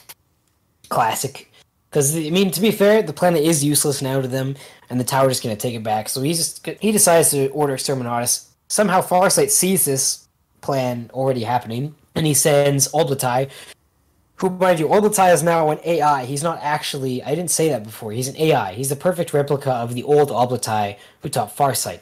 And this, the old Ob'lotai died in an experiment where O'Vesa tried to like resurrect an ork, basically. And this experiment went a little bit wrong, and the ork broke his shackles and killed Ob'lotai. So again, a little bit of clashing between O'Vesa and Farsight. They have little arguments about that actually. But Ob'lotai gets sent up in this like one man ship and he detonates he like shoots the uh, exterminatus warheads before they can get far enough and he destroys the scar lord's fleet uh, or at least their ship and i'm pretty sure that's the end of the scar lords to my knowledge i'm not sure if they're still alive today but i'm pretty sure they're all dead luckily for the who cares? Yeah. Luckily for Ob'lotai, he's able to upload his consciousness to another thing and becomes the next incarnation of Ob'lotai, which is like I think four Dash zero. Uh, nowadays he's Ob'lotai nine dash zero, so it happens quite a lot.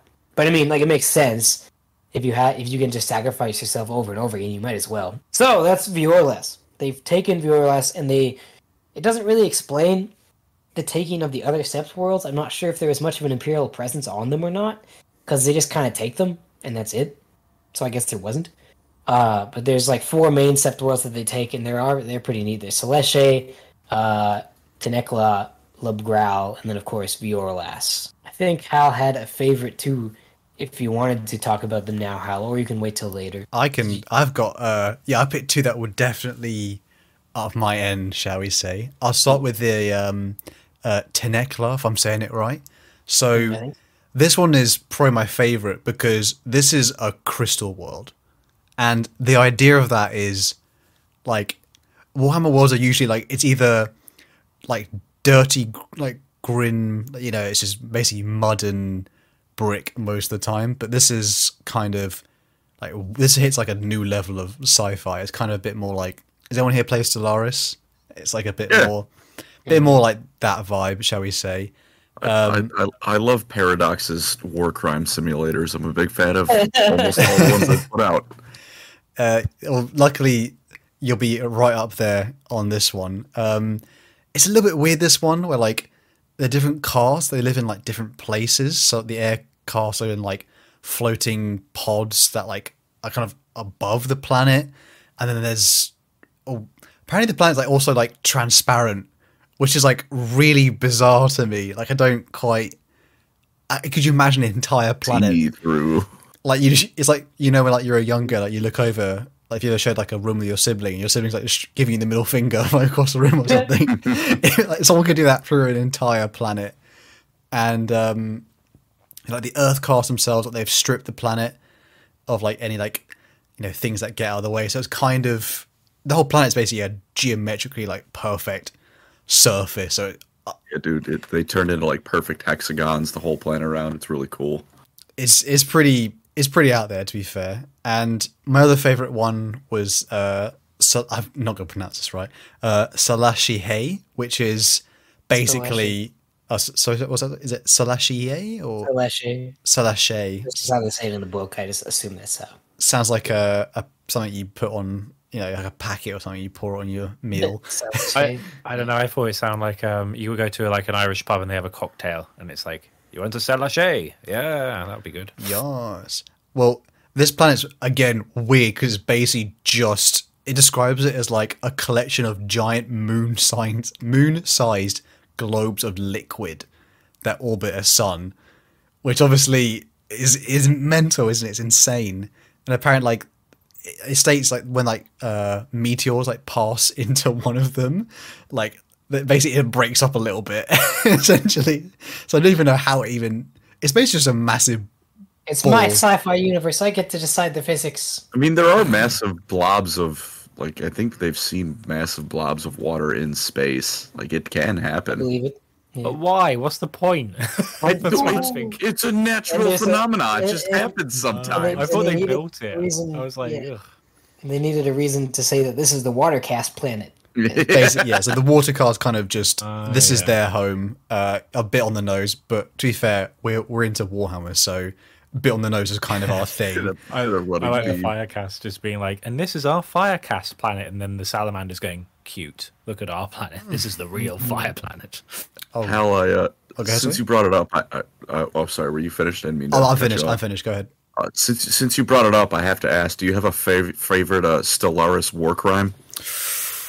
Oh, this is tricky. My, Um, my personal favorite is the guy who uh, went to war with an empire, uh, captured some of their planets, turned the species he, on the planets he captured into food, and then sold that food back to the empire he conquered it from.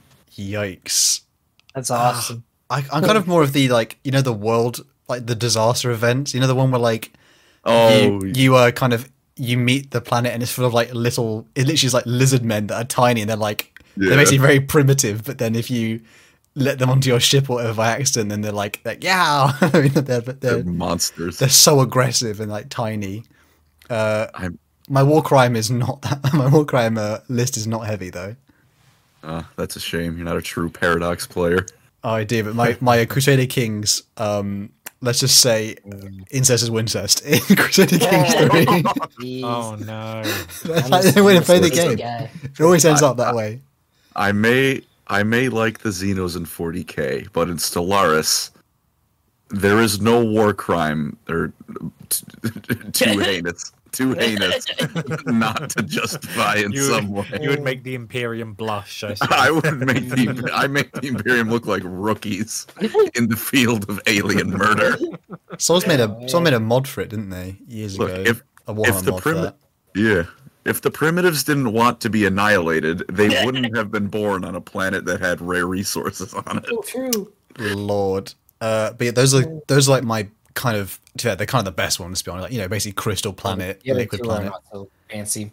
Yeah. Yeah, Vuros is just the jungle uh, volcano place.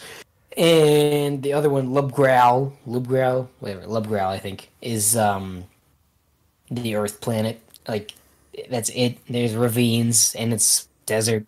The Earth gods like it because it's good for testing weapons and, you know, bombing random locations because there's nothing to bomb. It's just dirt. You know, good old, good old Earth cat stuff.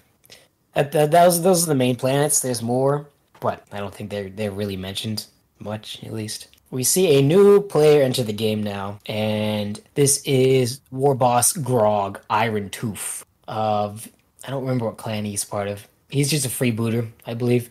Him and his bros, his boys, I guess I should say, uh, fought on Arkunasha.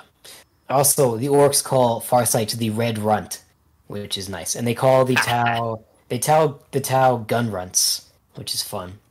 Um, so I, Boss Iron Tooth and his buddies are par- parlay with Captain Badrukk, and they hire his services to try to battle with the Tau in the War of Dakka, because their dream is to out Dakka the Tau and beat them at their own game. Because orks, like, they freaking hate the Tau. The Tau are like the worst opponents ever. They just shoot at you, and it's like so lame. Um, but we they have some skirmishes in space, and Farsight actually accompanies uh, Li Mao Tang, his pilot, on the Fancy Manta on a bit of a scouting mission to go check out the orks. And they have a bit of a tassel. Things go kind of badly, and uh, there's an issue. But we see Farsight try to save uh, Tang's young pupil, whose name I can't remember for the life of me.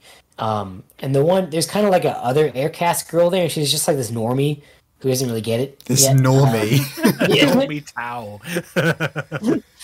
like uh, Li Mao Tang and the other guy and Farsight are all talking, and she keeps being like, "What? That's crazy. That's that's fascia, or like you can't say that about that," and blah blah blah.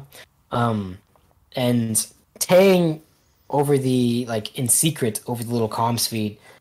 Uh, when they're talking about the ethereals, he tells Farsight is basically says, "I have something, I have some opinions about our glorious leaders myself, uh, which he shouldn't have said over the comms feed because they're always listening."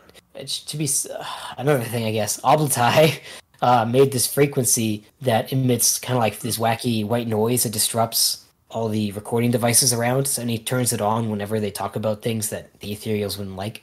So that's kind of how Farsight gets around saying things he's not supposed to, but he can't use it very often, and they actually do take it away from him eventually because I think they find out that's what he's using. Uh, but the ship has a bit of has some damage to it from the ork asteroid, and Farsight risks his life to save uh, Tang's pupil by like cutting him out of his chair, and like the one lady on there is like, "You have to go. You're too important. You know, you're the head of the expedition. You can't die here." And Farsight says, "No, I'm gonna save him," even though in the back of his head he knows he like he has to save him. She even she points her gun at him. That that's like to the point of how important she sees it. But whatever. Farsight then takes this Cold Star battle suit and one v ones an entire ship again. Not gonna lie, I was having a hard time paying attention in the like five minutes that this happened in the book, so I don't know all the details, but it happened. He one v ones the ship again, and that's the important part of that. The orks, he then goes back to the ethereals, and the ethereals tell him that the orks are going to this planet called Atari Vo, which is another city, or sorry, another planet, and they say you can't go. You have to stay here and make sure that the separate world, like the main separate worlds, are defended. And in another unspeakable act of treason, Farsight decides to not listen to this and go to Atari Vo to help them.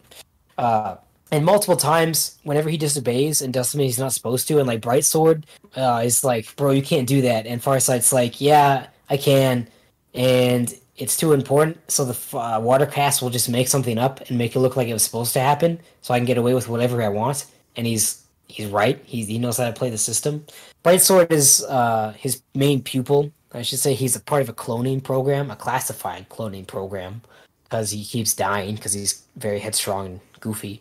Uh, but they have him, you know, on call to be cloned, and he talks really weirdly. He he gives everyone a nickname. It's hard. I don't know how to describe it. Like whenever he talks to Farsight, depending on what is happening, he'll say like, I don't know, greetings, bold one, or like when he's missing an arm on Arthas Moloch, he's like he calls him armless one. Or if he's talking to me or Colin, he'd say balding one. And Balding Aw. one. Target the hairline, his true weakness. All ships fire at will. Burn that receding hairline. Yeah, he's he Farsight basically tells him everything. He's close. He's very close with him and Bravestorm, and Ob'lotai. The other members of the Eight are kind of like newer to the setting, uh, which we see with Shas'o Arra'kon, who comes into the play, and Farsight leaves Arra'kon uh, to watch over the Sept worlds that he's about to leave, and he heads out to Atari Vo, and it's an absolute horrible disaster.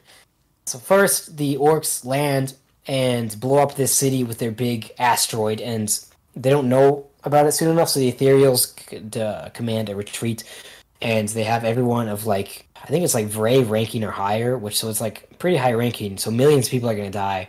Only those ranks get to evacuate. The rest are like they just leave there because they don't have time. So all those people die. Oh well, I guess Ethereals don't care.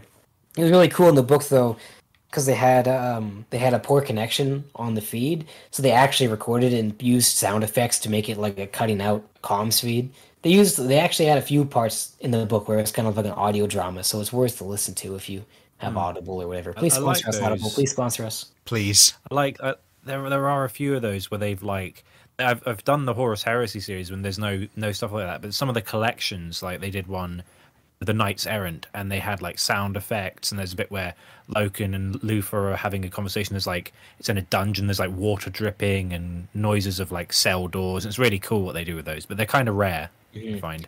Yeah, the Farsight book starts out with an imper- with a Tau propaganda commercial, and it has sound effects and stuff. It's really cool. Yeah. So they It's go like to the idea of them going, "I'm doing my part" at the beginning. You're like, ah, Yeah. good reference. Um, I might be committing a war crime by saying the planet's called Atarivo. Atarivo might be the city. I don't remember. I don't think it's a big deal though. Um, Farsight shows up and they have a quarantine going for this big asteroid that ran into the planet uh, to keep the ta- the orks out, but they don't want to engage with them so that they'll you know they'll just result in infighting or whatever. And Farsight doesn't want this because he's used to the orks of Arkunasha, who they, I don't he doesn't want them to kill everyone and spread like the orks do. Uh, and he has a lot of PTSD from Arkunasha, and he really just doesn't he does not want to lose to the orks again. So he launches his big Motkos strike. Unfortunately, these are the cunningly brutal orks, not the brutally cunning orks. Big mistake, Farsight. So Captain Badrukk and Grog hatch this trap on Farsight and his guys, and they have they wait until Farsight and his hunter cadre are in range of their asteroid thing, and they activate the force field and essentially like trap them and kill them all. And they have a lot of flash kits with them, so there's tons of dakka, so they're just like obliterating these poor Tau.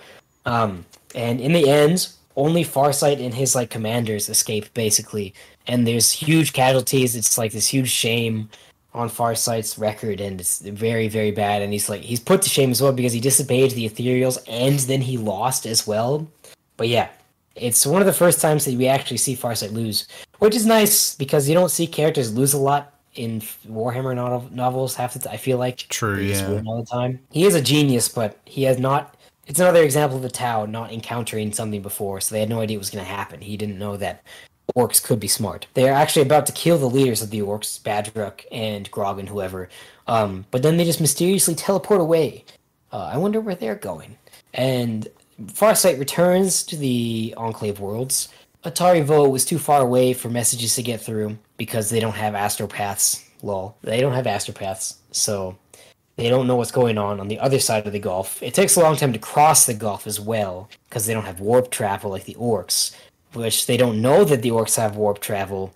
And uh oh, the ork fleet used their capabilities across the Gulf and go to the other Sept worlds while Farsight and his lads are busy on Atari Vo. And Farsight returns to utter horrible disaster, and the orks have invaded all the Sept worlds.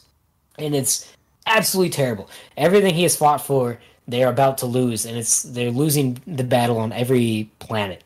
So Farsight relents command for a while to Sha'vastos, which we meet Sha'vastos, and he's hanging in this like stasis thing in O'Vesa's workshop, basically, and his head is carved open, and his brain is just out, and it's like held in different pieces. And O'Vesa like presses a button and wakes him up, and he talks to him, but he's also talking to Puretide because he has the engram chip in him. Remember, so he kind of like goes in and out of lucidity.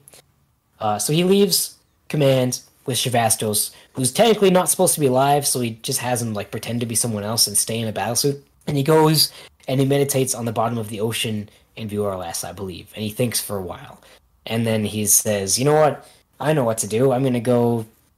I don't know, be one with the elements." So he goes into like volcanoes and burning forests on Vior'los, and he thinks for a while. And then he goes to the bottom of the ocean again, and he thinks for Celestia, and he goes way high up in the air for Tinekla, and I don't remember what he does for the Earth one.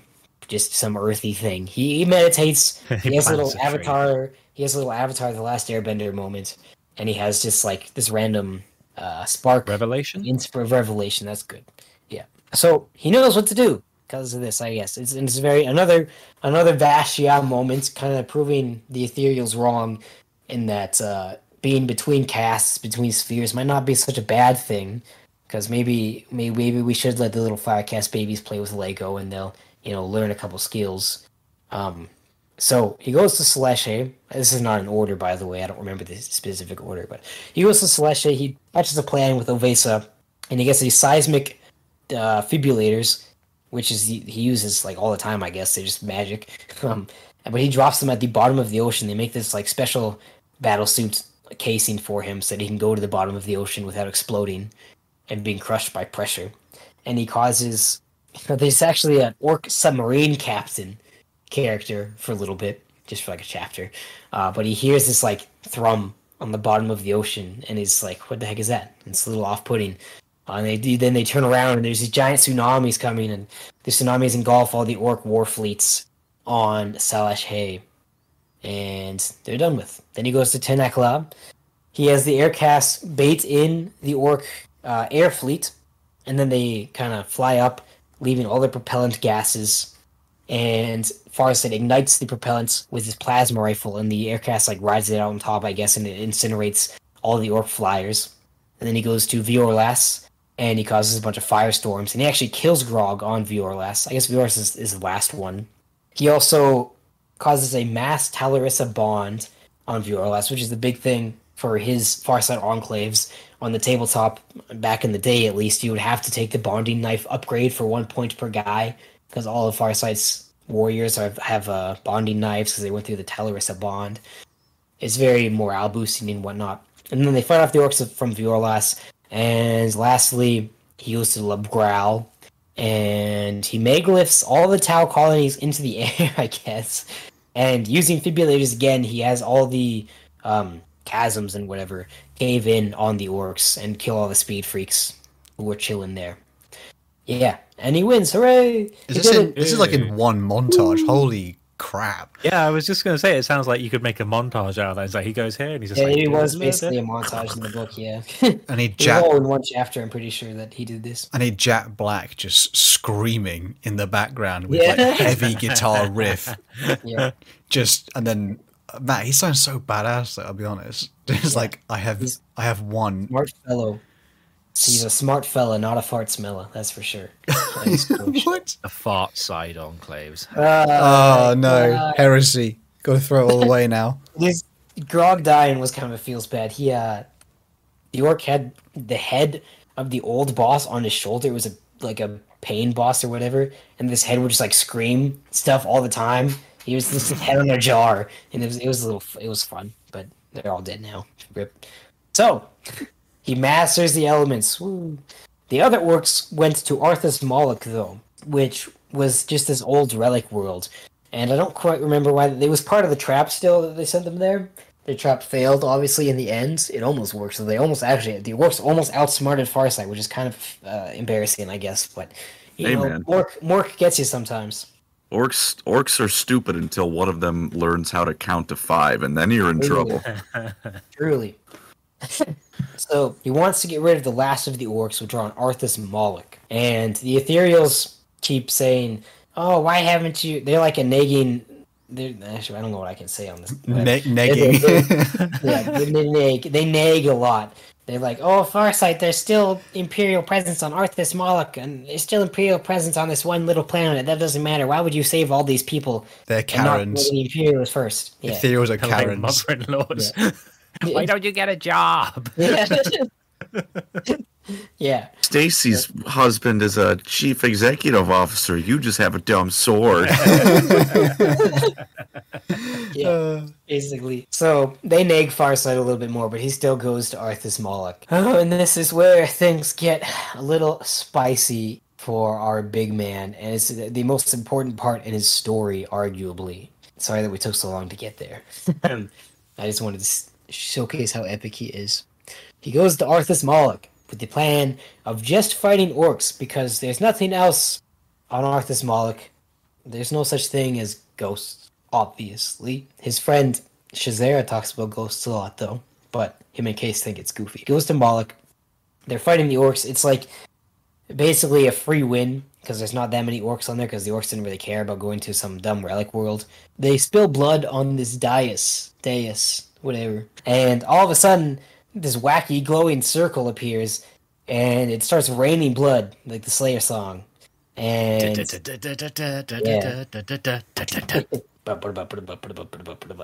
Alright. It's pretty metal moment, actually. And this blood starts congealing into these red horned aliens, Khorne demons, obviously, uh, but they don't know that.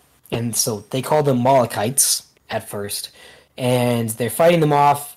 They don't know what the heck is going on because like where the heck did these things come from? They can't be negotiated with. They're not like they're crazy. They don't have any guns. They find themselves in a mosh pit. yeah, and so the demons start killing the Tau and the orks. Uh, Farsight is like ordering a systematic retreat. It's going like okay until Farsight puts his gun in one of their faces and pulls the trigger, and nothing happens because they're demons and like the, and they it's basically random chance if you get to kill them or not with your guns. And Farsight gets critically injured and is kind of spirited away back to the fleet. Uh, but before this, oh, I sorry, I messed up a little bit here. Uh, the reason he goes unconscious is because he looks into the portal and he sees many, many visions. Uh, the most important things that he sees, though, are is his visions of these giant, like glowing white beings, and they all are looking down on these countless, like millions of Tau who are all grinning so hard that their mouths are bleeding, and all these Tau are chained up in slavery, but they're like willingly doing it all. And whenever one dies, there's like this Uruk-hai birth scene where this amniotic sac gets opened with a new Tau in it, and it grows up really fast, and it, and it clamps it clamps itself into the chains and enslaves itself willingly. So he sees that, and then he kind of sees himself as a warrior king, and he's like throttling both Kais and Shasera and killing them. And he has these like this bone armor on and these bone helmets, and he sees just like chaos visions, and he looks into the warp almost and sees the realm of Khorne. Um, and then he goes unconscious. I'd love to see him try and take on Kais. the, the Doom soundtrack would have started hammering away. I just like how you were like, oh, and he's wearing like the red armor, and I'm just like, Khorne just looks at it and he's like, that's a nice shade of red. I'm a big fan of red myself. Yeah, I guess actually like, I left a pretty important part. The beginning of the second Farsight book talks about literally how Tzeentch and Khorne are competing for Farsight, basically. Uh, and on Arthas Moloch, both Tzeentch and Khorne demons appear, uh, making it seem that almost maybe they're working together in like loose allied to just get Farsight on the side of chaos or corrupt him at the very least.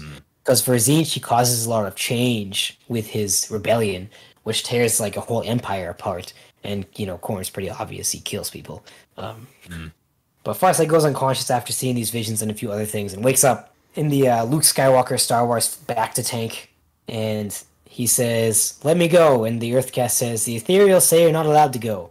and then he like convinces them otherwise or whatever, and he leaves. And he meets up with his commanders and finds out that the Ethereals made them all leave the planet, and there's like random hunter cadres scattered down on Arthas Moloch getting killed. And so he has this bit of an argument with the Ethereals because the Ethereals, he's he's going to go back no matter what, even in his critical condition. And the Ethereals kind of argue with him. I left another thing out. Sorry. Um, before this stuff happens, in the end of the first time they fight Violas on Vior'los, he encounters poor Malcor trying to kill Nicola Harat, the Psyker lady. And poor Malcor is finally revealed to be the demon possessed Tau. He was possessed by a herald of Tzeentch. Um, and Farsight has this flash of inspiration and carves his hexagrammaton into poor Malcor's flesh and banishes a demon. He somehow knew that that um, symbol could banish demons. And poor Malcor like tells him before dying, though, the demon tells him that like the ethereals are playing him for, a fool. And Farsight knows that he's never heard this demon lie. He like tells himself that it's lying, but he knows deep down that they're telling it's telling him the truth. This demon then uh, doesn't really get banished, but it, it possesses Nicola Harat. And Nicola kind of gets coaxes Farsight going down to the planet again. The Ethereals go down to the planet with Farsight because they think that they can negotiate with the demons, Goofy Tau, and they use the word nemesis, uh, which Farsight then thinks about later, because he thought that they didn't know what they were, and how could the Tau race have a nemesis that they've never even seen or heard of before? Pretty sketchy. So more demons come out of the portal, and now there's Lord of Change, and there's Bloodthirsters, and everything's going wrong. And all three of the Ethereals die, and Moada dies trying to defend the Ethereals uh, Farsight almost dies, and then he picks up this big fancy sword from a statue beside him because his fusion blaster arm got torn off. So he just has his plasma gun arm, but his plasma gun got destroyed as well. And he goes up to deflect the Bloodthirster's axe, and the axe shatters on this sword that is just really OP for some reason. I mean, we're at the sword. You, if you'd like to talk about the sword, you can talk about the sword. now. Yeah. So this is obviously everyone here has seen the new Farsight model. This probably dates this, but uh, Pretty beautiful. Oh, this is not just any blade. This is the Dawn blade. There's a lot of Dawn. I realised in a lot of the uh, naming things. Man, they're already like they're like morning people maybe. Um, but the Dawn blade itself is essentially Farsight's arco- uh, his iconic weapon, and it's kind of its design is not uh, like relates to anything that's really in the Warhammer setting. It's supposedly of like a like way like pre even like pre-human Xenos civilization. Like its design is unique. No one else has anything really like it, and this thing just cuts. Uh, this thing can cut through pretty much. Like even though you know it shatters like the um the demons like you know axe basically essentially. It just this thing is it, I'm gonna lie, it's a little bit OP, a little bit OP. Um, but it's supposedly like I think it even states like uh, it's forged from yeah, it's forged from a chronophagic alloys, which I Yeah, think it's a made up word. yeah, it's Warhammer. but supposedly this uh, its unique ability, which he find, which I don't think Farsight's really aware of it, but we know is like kind of maybe the reader. But this can dr- like absorb life force from uh, Farsight's enemies. So, I mean, to be fair, if he found out about that, he'd probably feel guilty, but also he wouldn't put it down. To be fair, it's like it's too good, and this blade again is it's ginormous by this thing is huge. It's like literally like carrying a person like by the feet and like two-handed whacking them uh violently. But this is kind of yeah this is the genesis of where he gets that unique weapon. He just sort of finds it. Obviously maybe it's a plot from some uh intervening gods shall we say.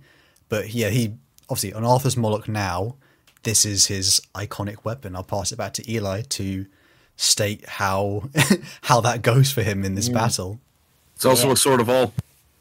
Ooh. Oh, It's- it's Well, cool no, all, all I'm saying is people finding swords in Warhammer 40k is usually a bad thing. Yeah, Hashtag he actually there is a little bit I have in my notes that he starts getting some little sus Fulgrim uh, thoughts, where I think um at one point when he's fighting, it might be in the new lore actually I don't remember, but uh, whatever. Someone's fighting, and yeah, and someone like wins a battle, and he, he has this like spike of anger where he's like, I should have been in that battle. I should be mine. Like I should win that battle. I want to kill those things. Kind of little moment. It doesn't really go on past that though, so it's not. I don't think it's a complete Fulgrim Yeah, situation. It's, it's more like Jendor Scry- Scrivok, the Night Lord, who's like, I've got this sword and I keep chucking it away and it comes back somehow. and it's like, it won't leave me alone, but it's really cool. if I remember correctly, um, when he looks at the sword, he can see his own reflection through the battle suit, which is really cool.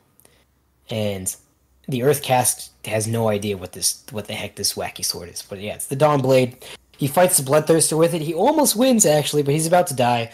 The entire time, Cold Star is yelling at him that he's uh, about to have a cardiac failure. He's gonna have a heart attack and die. Luckily, Brave Storm and Bright Sword come in at the last moment and save Farsight after he kind of battles with these with this demon for quite a while. And Farsight gets up, he goes and kills some orks, and all of a sudden he feels really good. He feels a lot better. He's not uh, his heart attack is gone, and things are going well. So he kind of commandeers this counterattack, and things start going well. He also spots an amulet with the same symbol of the hexagrammaton, and he notices that the demons are not going towards these amulets. So he has all of his uh, cadres or whatever, all the squads gather these amulets from the statues on Arthas Moloch in their area in the city that they're in, and he takes them all, and he goes and flings them into the portal, and the portal explodes, and all the demons are gone, and everything's better. Hooray! So that's the good ending for Arthas Moloch. They then clean up the orks. Nicola Harat was possessed by the demon. She actually shape changes herself to look like poor Malcor so that she can fit into Ob'lotai's command suite, like his little harness place, which which is kind of like Bravestorm and Brightsword are not huge fans of this, but they wanted her to have a they wanted her to be down there because she seemed to know what was going on. Uh, she fights a hound of Khorne and she puts the collar on to get the demon of Tzeentch out of her. Yeah, and it's like the most. It's very agonizing and brutal for her, but she does it. and it works out good for her. And she survives, surprisingly. she talks with a Lord of Change though, before that thing goes away. So they mm, went on Arthas Moloch, and Farsight goes back to the ship, and mind you, at this point, Farsight was well beyond the natural lifespan of a Tau. They were already used longevity uh, surgeries and stuff and treatments to keep him alive, but he's an old guy at this point. He's very, very, very, very old. Like, probably the oldest Tau alive at this point. He's the Um, Clint Eastwood of the Tau Society. He just Yeah. won't Just go. like, get off of my lawn. yeah. He comes back, and they discover that he looks like he's like in his prime years again. He do, he doesn't look young anymore. He's still the same on the inside. He looks in a mirror and he has like a Bilbo Baggins moment where he's like, "I feel so stretched like butter on bread," and he doesn't say that specifically, obviously, but That would have been kind of weird. he feels he feels old, but when he looks himself in the reflection, he looks young. And when he's fighting with the Dawnblade and killing things, he feels really good. and that goes away after he's fighting things, obviously. And yeah, he has no idea that the Dawnblade is what's extending his lifespan. Uh, but it's said that if he were to ever find out, he would probably kill himself. Apparently, that's not like that's just a theory that they say, but that's like official lore theory, I guess. I think some people think the Dawnblade is like has Necron background. It's not confirmed though. Last I checked, so I'd like to think it was something like before that. Even would be cool. I guess Necron's at the kind of the beginning. Doesn't matter. So yeah, they find that out, and then O'Vesa wants to study it, and Farsight's like uh, again Bilbo Baggins. Why should I give it to you? It's mine, my own, mine. And he doesn't let O'Vesa have it because it's his. But he decides that that's enough fighting for him. He's caused the death of three ethereals, and that basically means like he expects to be fully uh, exiled for this and killed. And he has to go through like this trial thing, but he doesn't. None, none of that actually happens. He does go into exile though for a time because having three ethereals die under your command is like the most ultimate horrible failure ever. Even though he's found out the truth of these ethereals, and he now that he knows the truth of the ethereals, unlike Horus, he doesn't want to spark an entire huge rebellion because he still believes in the Tau'va. He still wants the greater good to flourish and the Tau race to do well. So instead of sticking around and telling someone, he tells no one and he goes into exile. And he waits to die, basically, just living, hunting, and chilling in the Vior'lan, like, wastelands and whatever. Uh, and then he doesn't die. And he's all, he just keeps living. And so he comes back. All right, I've already talked about them a little too much, and I stole some of Hal's uh, stuff, but I'm going to let him talk about his favorite characters in the eight now. Yes, these are kind of like the uh, like the Fellowship of the Ring in a way. I hate to say it, but uh, I had to get that reference in there because I do the Tau saying potatoes. What's boil going them, on? mash them, stick them in a stew. We all know that's from. Sorry, what was the what was the uh, I said war crime? What was the lore crime uh, you did, Andy, with that? Shrek. Sure. Oh God, I forgot about that. I made a small mistake. That's all. I knew Like, that I- is not a small mistake. They were both talking about food and their fantasies related. That was egregious. Uh, not as egregious as some of these names that we're going to go through here. So I picked two of my favorites to go with. So uh, Eli has mentioned them a couple of times. I think just a few of them, but the ones I'd chosen was uh, sorry for the pronunciation, boys. This is going to be atrocious, but it's Ob Lotai Nine Dash Zero, and this one's a pretty unique kind of uh, member of the eight because he is one of uh, Farsight's honor guard, and he is in a broadside battle suit, but there's no one in it. there's absolutely no one in it.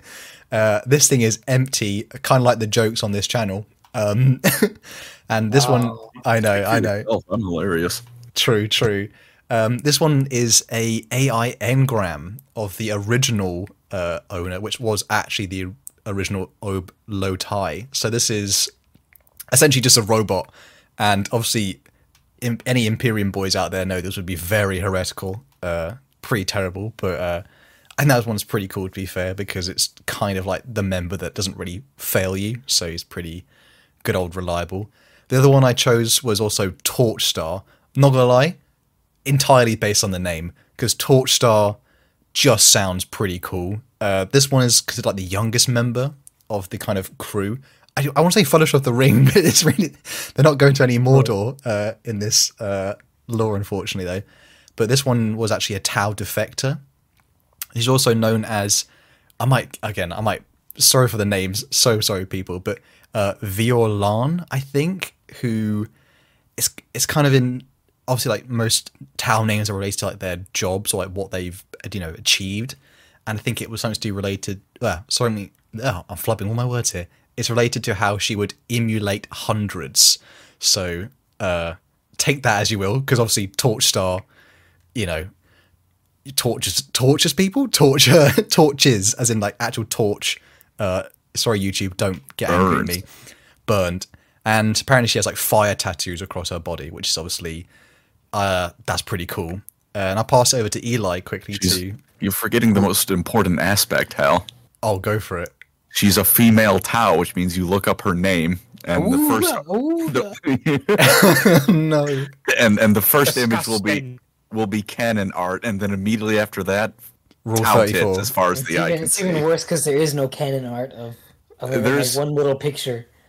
I looked it up. There's there's a picture of her battle suit, and then it Yeah. immediately goes to tits. Oh, Yeah. thanks, Warhammer fans. Thanks. Uh, at least she has cool tattoos, though, to be fair. And I'll pass over to uh, Eli to fill out the rest of this elite Yeah. fellowship. I mean, I did mention them mostly already. There's not much more to say, but I mean, I, it is interesting to say that Torchstar, uh, to my knowledge at least, he arrived in an Orca dropship that was owned by Aun'Shi. So not all the Ethereals hate Farsight. Aun'Shi seems to be on his side, which was who's an Ethereal from Vior'los. He's a G. Uh, anywho, Sha'vastos is the Dreadnought guy. We talked about him a little bit. He has the big power fist. He destroys a Titan at one point.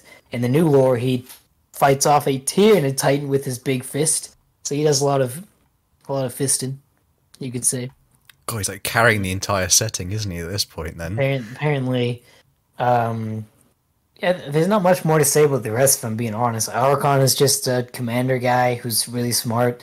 Sha'vastos is the guy with the Puretide engram chip in his brain. Brave Storm is the dreadnought guy. Bright Sword is the cloned guy. Yeah, we talked about them. They don't they don't have as much lore as you'd want, but I mean, there's eight characters that they have to like sl- slush into books, so you can't be that picky, I guess. O'Vesa's the main scientist. He gets a Riptide battlesuit, which we'll talk about shortly here for the lore. They have very, like, anime side character energy. Yeah, where, they're like, extremely, extremely so. if they develop these characters, how will they have the time to write more Cato Sicarius books? truly, truly. I, Cato Uh, am just not a side character. He's the main character of 40k, don't you know? True, true. I feel like we need, like, the TTS boys just to come in here to scream. Uh, just for. Hey, like, Cato Sicarius! oh my god, I hated that. Oh, Yeah, you didn't know my voice grew that high, did you? no. Was that you? I- Christ. I think I did forget to mention uh, a while ago that uh, the Ethereals killed Farsight's pilot, Lee Mountang, who was just like this old, nice guy. When he said that he had some criticisms for them, they never got to talk about it in the future because uh, they showed Farsight some poorly photoshopped footage of his Manta being struck by a missile, but the missile like curves randomly and goes into the ship and then explodes like five seconds later. So they like No, what that know. reminds me of? It just it just made me think of that episode of South Park where it's like Japan and it's the it was just like see and it's the the like the bombers with like the dolphins and the whales and the pilot seats. I don't know why I thought about that. Oh man. Which yeah, you'd think with Tau technology they could make better uh, fake death videos, but Hmm. I guess not. who's the uh like Warhammer equivalent of Cartman? If that if that should South even be said if that should even be said in a sentence, uh that's pretty cursed. Can I have a confession? You've never watched South Park, have you? I don't watch I've- South Park. I'm a I've never Simpsons either. fan. Bro, we're on the other side of the of the Atlantic and we've Yeah, seen well, it. The Simpsons is a much better show than South Park, I don't or watch at least either. it, at least it was until it started eating shit. Uh, it used to be, and then it wasn't. and then after the Simpsons movie, everything went downhill. I remember. I didn't. It's a I, little South Park reference there, but no no, sorry, I don't. I don't watch Nah. South Park I just I didn't get it. Member berries. Oh god, we should probably we're here for Farsight. If we Farsight. start, we're, we're switch. Our viewers are two hours in, and we're talking about South Park and Simpsons. Um, Becoming a so South Park Farsight channel. went into exile, which is where we left off, I believe. Um, and then he didn't die because he had the Dawn Blade, and so he lived forever. He left the Dawn Blade in his battlesuit back behind in O'Vesa's workshop type place, but he left its shield generator on uh, as a symbol to like not touch it. It's mine. He saw the signs of a Tyranid invasion starting though on his planet. I don't think he really knew it was Tyranids at the Just a time. guy being nibbled by a really small one like that doesn't look good.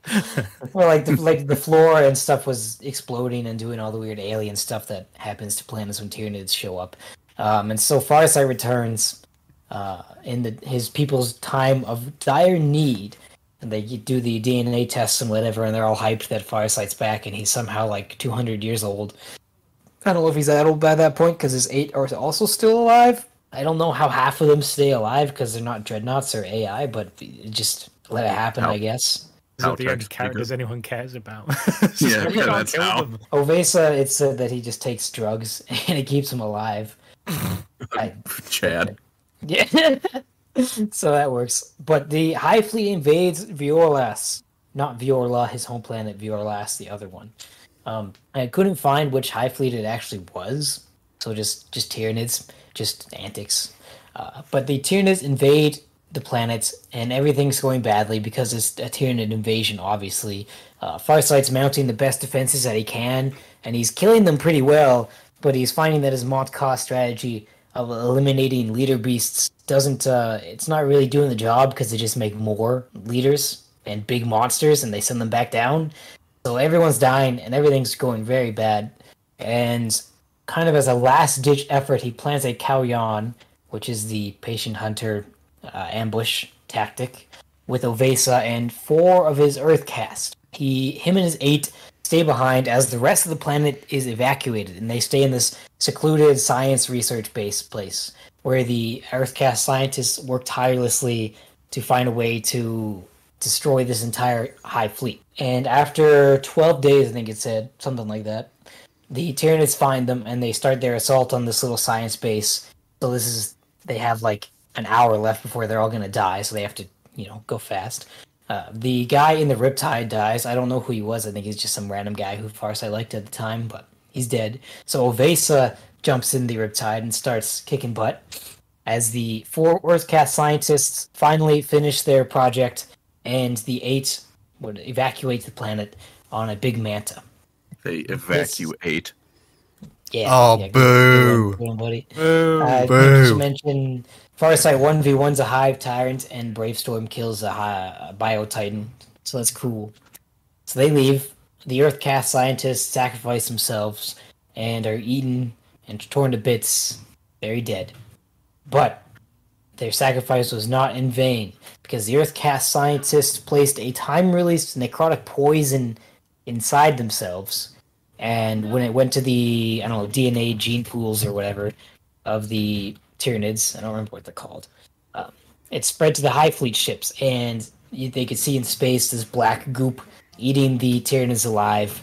And they basically like one v one did entire Hive Fleet with just four dudes and eight guys in battle suits. It's a bunch of goofballs. They sure did it though. in a spicy Nice. pond as well with a little. Uh, Yeah. It's like the idea that the Tyranid would just, I've got a bit of an upset stomach. Oh, and you go into like the Tyranid doctors and it's like, what's going on? And just vomiting weird mm. oozy stuff that kills them. Like, oh, what have you been eating? The Tau. Oh, figures. Yeah, yeah. It's coming out from mm. both ends. The towel. Oh my god. So sorry, boys. I've got the weeb sickness. Ugh.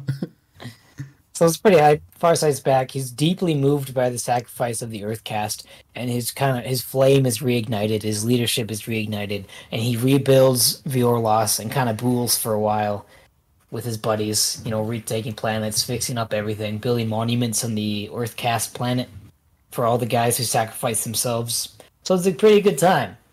After this, uh, the timeline is just Farsight fights a bunch. He goes back to the Tau Empire, I think two or three times to help them fight. I believe he goes back to help them fight against the Tyranids, and he also obviously goes back to help them fight in the third.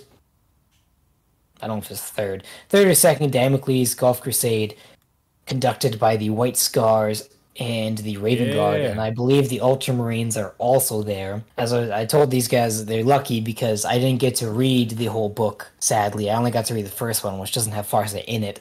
So this episode will only be two and a half hours instead of three and a half hours. More Sorry, far sorry, side. viewers. White scars are cool. Kor'sarro Khan is a beast. Uh, Shadow he is. Sun. Ooh. Uh, It's the, the first book is pretty good though. It kind of looks into uh, Shadow Sun's view of Farsight as he as he's a traitor, and gives a little bit of Envoy and stuff. Shadow Sun and Kor'sarro Khan, I think that's how you say his name, are play kind of cat and mouse, but it's more like cat and cat, where they're just trying to kill each other. Khan, the Khan actually does basically kill Shadow Sun. He like stabs her, he slashes her in the chest and pierces her heart, and she goes unconscious. And he glacks her buddy in the stealth suit. So that was so give him some credit. He's a cool the guy. Khan, baby. Yeah, uh, they do have a lot of bite charges against gun lines, which, I mean, to their credit, it sometimes kind of works, but at the same time, like, You gotta heck? get your adrenaline rush somehow, you know. After a while, you know, circus rides don't do it anymore. the Kachan are also there, which is cool. Um, and yeah, like I said, I unfortunately don't know the whole story. Sad times, but Farsight does show up um, as the Imperials are kind of wrecking the Tau Empire as they do because Imperium is better. Not gonna lie, they're more powerful though. That's for sure. Um, uh, they, have, they have more industry, is what they have. Yeah, they have more industry points, and the Tau have more science points. But when your enemy Nah, uh, Bigger pecs, bigger they abs. they used to bigger have more. They used to have more science points. yeah, yeah. Now light bulbs are the fucking mystery. yeah. Why, But when why your use science opponent when you can just has- headbutt your opponents to death? You know, it's easy. when your opponent has a galaxy-spanning empire, and the Tau only have like I don't know a few solar systems, you know, it's not exactly an even fight. like the United States of America going against Sealand. Like, yeah, good luck. Yeah. yeah. Uh, but yeah, Farsight does show up and he helps them and he, he literally rescues them and saves them. And in this battle, I believe he fights with an Eversor assassin, which explodes and almost kills him. I believe he fights with two actually. And Darkstrider kills a Vindicare assassin, and Shadow Sun fights against a Calex- Calidus and a Culexus. I'm trying to remember all the assassin names. There's Christ. new ones now too. Um, Aren't they but the uh, aren't they the ones which like don't the Eldar describe one of those assassins as like the most heinous thing that's ever existed? They're probably the the uh, Notice- Eversor, yeah, If for those, who things, don't those know, things are pretty messed up. like in Yeah. for like newbies to Warhammer, these assassins are literally like the most heinous, like purged of. There's nothing good about them. They're just the worst thing humans can create, and the Tau are like People yikes. are like, I'm around the Sisters of Silence. They make me feel a bit iffy. And then there's these guys, and they're like, I want to pull off my face. Ah, they're not nice to be around. Yeah, so the assassins are pretty cool. Uh, and Aun'Va dies in this conflict. I don't think Farsight actually knows that he dies though. Uh, both like I think only pretty pretty much Shadow Sun knows that the Tau or sorry that Aun'Va dies. The Tau race doesn't really know that Aun'Va dies because it's a big deal. So they kind of just keep him as a hologram to pretend that he's okay uh, to not you know create cataclysmic consequences for the Empire because their um, glorious leader has perished. But Shadow Sun is sent out to hunt Farsight as well. He's, she's woken up at first, I think, to hunt him, and then the she conducts the fights on Agrellan Prime and all that. And she does find Farsight, and she lets him know that she's gonna hunt him wherever he goes. But she does let him escape and live. Thanks, Shadow Sun. She also, at the beginning of the expansion, destroys a statue of Farsight, which Farsight saw in a vision a long time ago when he touches the warp drive on the Scarlord ship.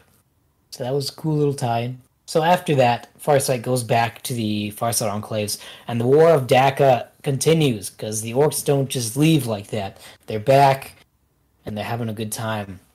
The Alpha Legion's also monitoring all of this because why wouldn't they? They're the Alpha Legion, and they're They're just observing, going, "This is fun. Look at this." Yeah.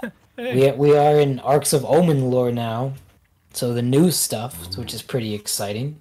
Let's see. Farsight, basically, he's just fighting orks for a while. He sees a vision come out of a ork weird boy, which is odd, and it's just more like Khorne stuff, basically. Uh, but Nazdreg is the big mech war boss, who's the big bad guy now. And Nazdreg is making these things called Telefragas, which from what I can understand, is like a portal gun kind of, but like on an artillery scale. So you shoot something and then it teleports it into the warp. And he's like mass producing these to just blow up planets and teleport Yo. chunks of planets into the warp, which is kind of fun. That is cool. Is that like? Is there like a reference where there's like a potato battery somewhere here as well? If anyone's done Portal. For real. Oh man. But yeah, um, the war is still going on. Farsight enclaves obviously don't have a lot of resources and a lot of reinforcements other than the odd defectors that they get, and then you know the generations of Tau that go by because Tau don't don't live for that long, like I said before. Farsight learns of these Telefragas and launches a Montka on the planet which Nazdreg is on. He battles with the orks for a time and tries to lure Nazdreg out, which actually works, but he has this crazy technology and he turns it on and he makes this big giant portal and he teleports he drives his truck his like war truck through this portal and it lands in the middle of the workshop that Farsight and the Eight are invading and trying to destroy the Telefregas. They have a big battle, and if I remember correctly, Nazdreg is killed by Farsight, um, and all the Eight are wounded pretty badly, but it works out. Unfortunately, before they can retake the planet and destroy all the bad things, they've discovered a fleet of Chaos Space Marines in orbit. And one of, they have the Ark of Omen, or a Ark of Omen. I'm actually lore crime confession. I barely know what the Arks of Omen are. I know that they're big ships, but that's about it. I Yeah, haven't I, very think much made them and was like, "Hey, Abaddon, cool ships, Yeah. huh?" He's like, "Yeah," and then Abaddon like, "Here, lieutenants have these big ships to do stuff." Like Pimp Yeah. My Ride, but Abaddon's. Yo, dog, I hear, I hear you wanted an Ark of Omen. I got you an Ark and an Omen. You get an Ark of Omen, and you get an Ark of Omen. Yeah. They're um the Alpha Legion though are posing as Death Watch. They're on a Death Watch ship. They've infiltrated it pretty well. They're working for this guy called Lord Glass, and they're shadowing the they're shadowing Farsight.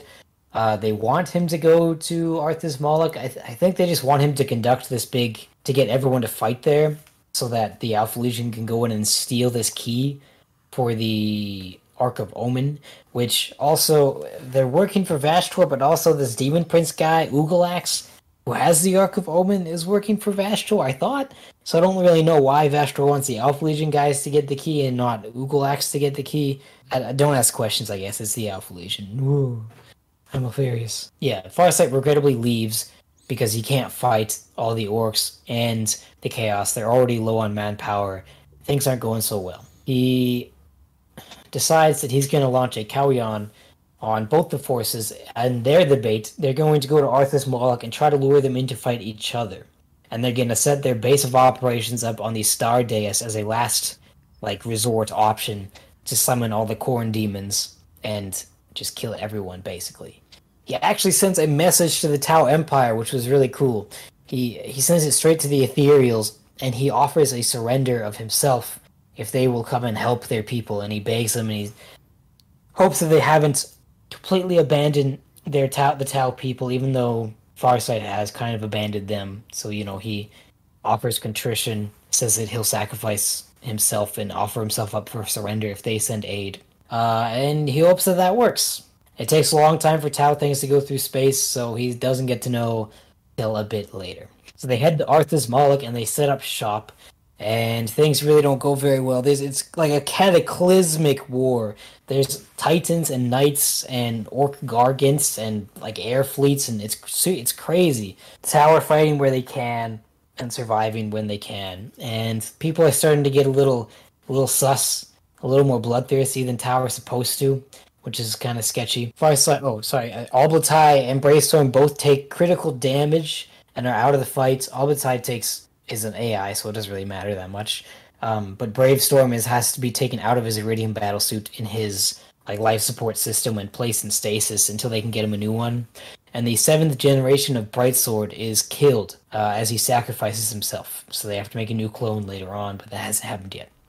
Farsight gets a message back from the Ethereals, and they say no unsurprisingly, because they're kind of jerks.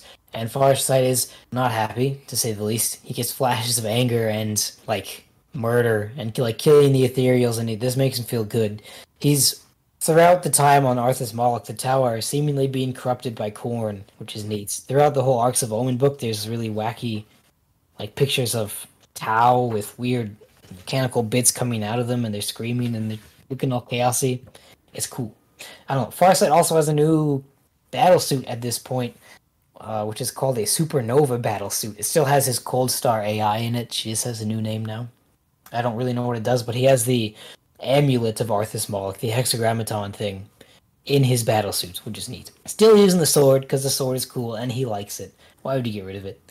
so now after getting this news of the ethereals, he's very angry and he does a whole bunch of stuff. So I'll read this little paragraph from the book because he does. Uh, I don't know. It kind of shows off how good of a warrior he actually is. Let's see. On a more personal level, O'Shovah's anger saw him lead the most dangerous offensive. Never one to command from the rear lines, still Farsight's sheer aggression bred disquiet amongst those who had known him longest, even as it inspired his line warriors to greater heights of aggression. It was Farsight who met Sledrak, the swordsman, blade to blade amidst the burning wrecks of the Ghoul Tor offensive, and lopped off the Slaaneshi champion's head. It was Farsight, too, who cut his way onto the command bridge of Captain Frega Stompa, Dareka, and drenched the war engine's controls in the war boss's blood. Fighting his way to the heart of the traitors Vostok 816th and hacking down their commanding tyrant, felling Baroness, Niktar's knightly steed, uh, Infernal Tormentor, then claiming Niktar's head, serving as a lure to draw war boss Dakbad Badaka into a murderous Tau crossfire. Farsight was ever at the forefront of the fighting, and the crimson hue of his battlesuits did little to hide the blood that splattered it from sensor head to toe. Damn. Yeah. So he's booling pretty hard. Was this all in like an 80s montage where like the Yeah, music was like blaring? Jesus Christ. Mm-hmm. Brutal. Yeah, so Farsight's ramping it up a bit, and he's starting to get a little too fond of fighting, I think, and a little too bloodthirsty. Let's see. They the Tau actually finds the key though for the Ark of Omen. The Alpha Legion guys have the coordinates already. Ooh, Glahax doesn't know where it is, so he's just looking. He by the way, he brought. I think he's part of the Black Legion. I'm not. Well, maybe not. He's just a guy, I think. But he has World Eaters and Thousand Sons and Word Bearers with him. So this is like a very sizable force of Chaos Space Marines and a very sizable force of Orks. So it's it is like a classic apocalypse war with all the crazy stuff going on. The Tau find it though; they don't know what it is, so they just leave it there because uh, you know they're busy fighting this desperate war. So the stealth teams just like leave and I don't know, kind of quarantine it off, say don't touch that because it's all crystally and gross looking. But the Alpha Legion guys hear this up in space. They kill the Loyalist Death Watch guys that they're with and go down to the planet and take the key and leave. And that's it for their story. Farsight starts to realize that this is their last chance to survive the war. So he tries to he orders a retreat to the Star Dais where they're all gonna get picked up by the air caste and ferried off as their Kauyon is done and they're getting the two forces to fight each other. The retreat goes kind of badly though because the Tau are en masse seemingly being corrupted by chaos at least a little bit because it uh, it describes how the Tau are unusually bloodthirsty and unlike them they're letting the foe get very close and some even break ranks and like charge into battle against world eaters Khorne berserkers which is insane they obviously lose immediately but you wouldn't expect that from a tau start saying so, hooves for the hoove god like, what are you talking yeah. Oh, about oh lord what are you doing It's, it's like a teddy bear charging like a fully grown adult, yeah. and it's just get like you know look at that spiral and just kicks it as far as you can. Hey man, they they gave they gave their all. They tried. They did, they did in they fact try. They probably shouldn't have tried, but they tried. Yeah. They the Tau are it is pretty sus though. Arthas Moloch clearly has an effect on the Tau, and the warp clearly can touch Tau, even if they don't really know they don't know what it is yet. They still think it's mind science. They still use the words mind science. So Farsight still doesn't completely understand chaos, even though he knows it exists. But yeah.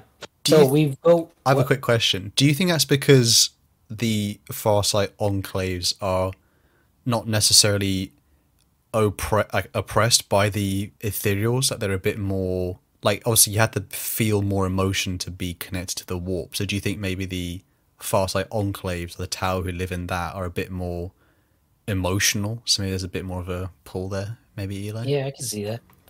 They're not under the influence of the tau'va which yeah, is seemingly its own warp entity I like the idea that the freer they get, the more uh, susceptible they are to corruption from chaos. Like, ah, we're not being controlled by the Yeah, Ethereals. that makes Ooh, what's this? Mmm, chaos. That's the whole idea behind Imperial zealotry. Like uh, Nah, they nah, pray, nah, nah, nah, they nah, pray to nah, the emperor so that no, no, no, no. so that they a- can't hear whatever good whatever boy. else is going to whisper at No, back you don't. them. You don't get to vary back and forth between the Emperor's a god, but also no, it's not this. No, it doesn't work like that. You gotta pick one. It's one or the other. Yeah, in the in the Gene Stealer cults, I'm pretty sure the guy said that they pray to the emperor so they don't hear the voices of everything else that talks to them. Ooh. Yeah, see? So it's pretty important to be a zealot in the Imperium. Otherwise, if if they weren't all zealots, the entire system would crumble and they'd turn to chaos. And Also, an fight for the Inquisitor Tau. kills And, you. but there's your answer to the random to all the people who wonder why the Imperium is so zealous. It's actually quite necessary.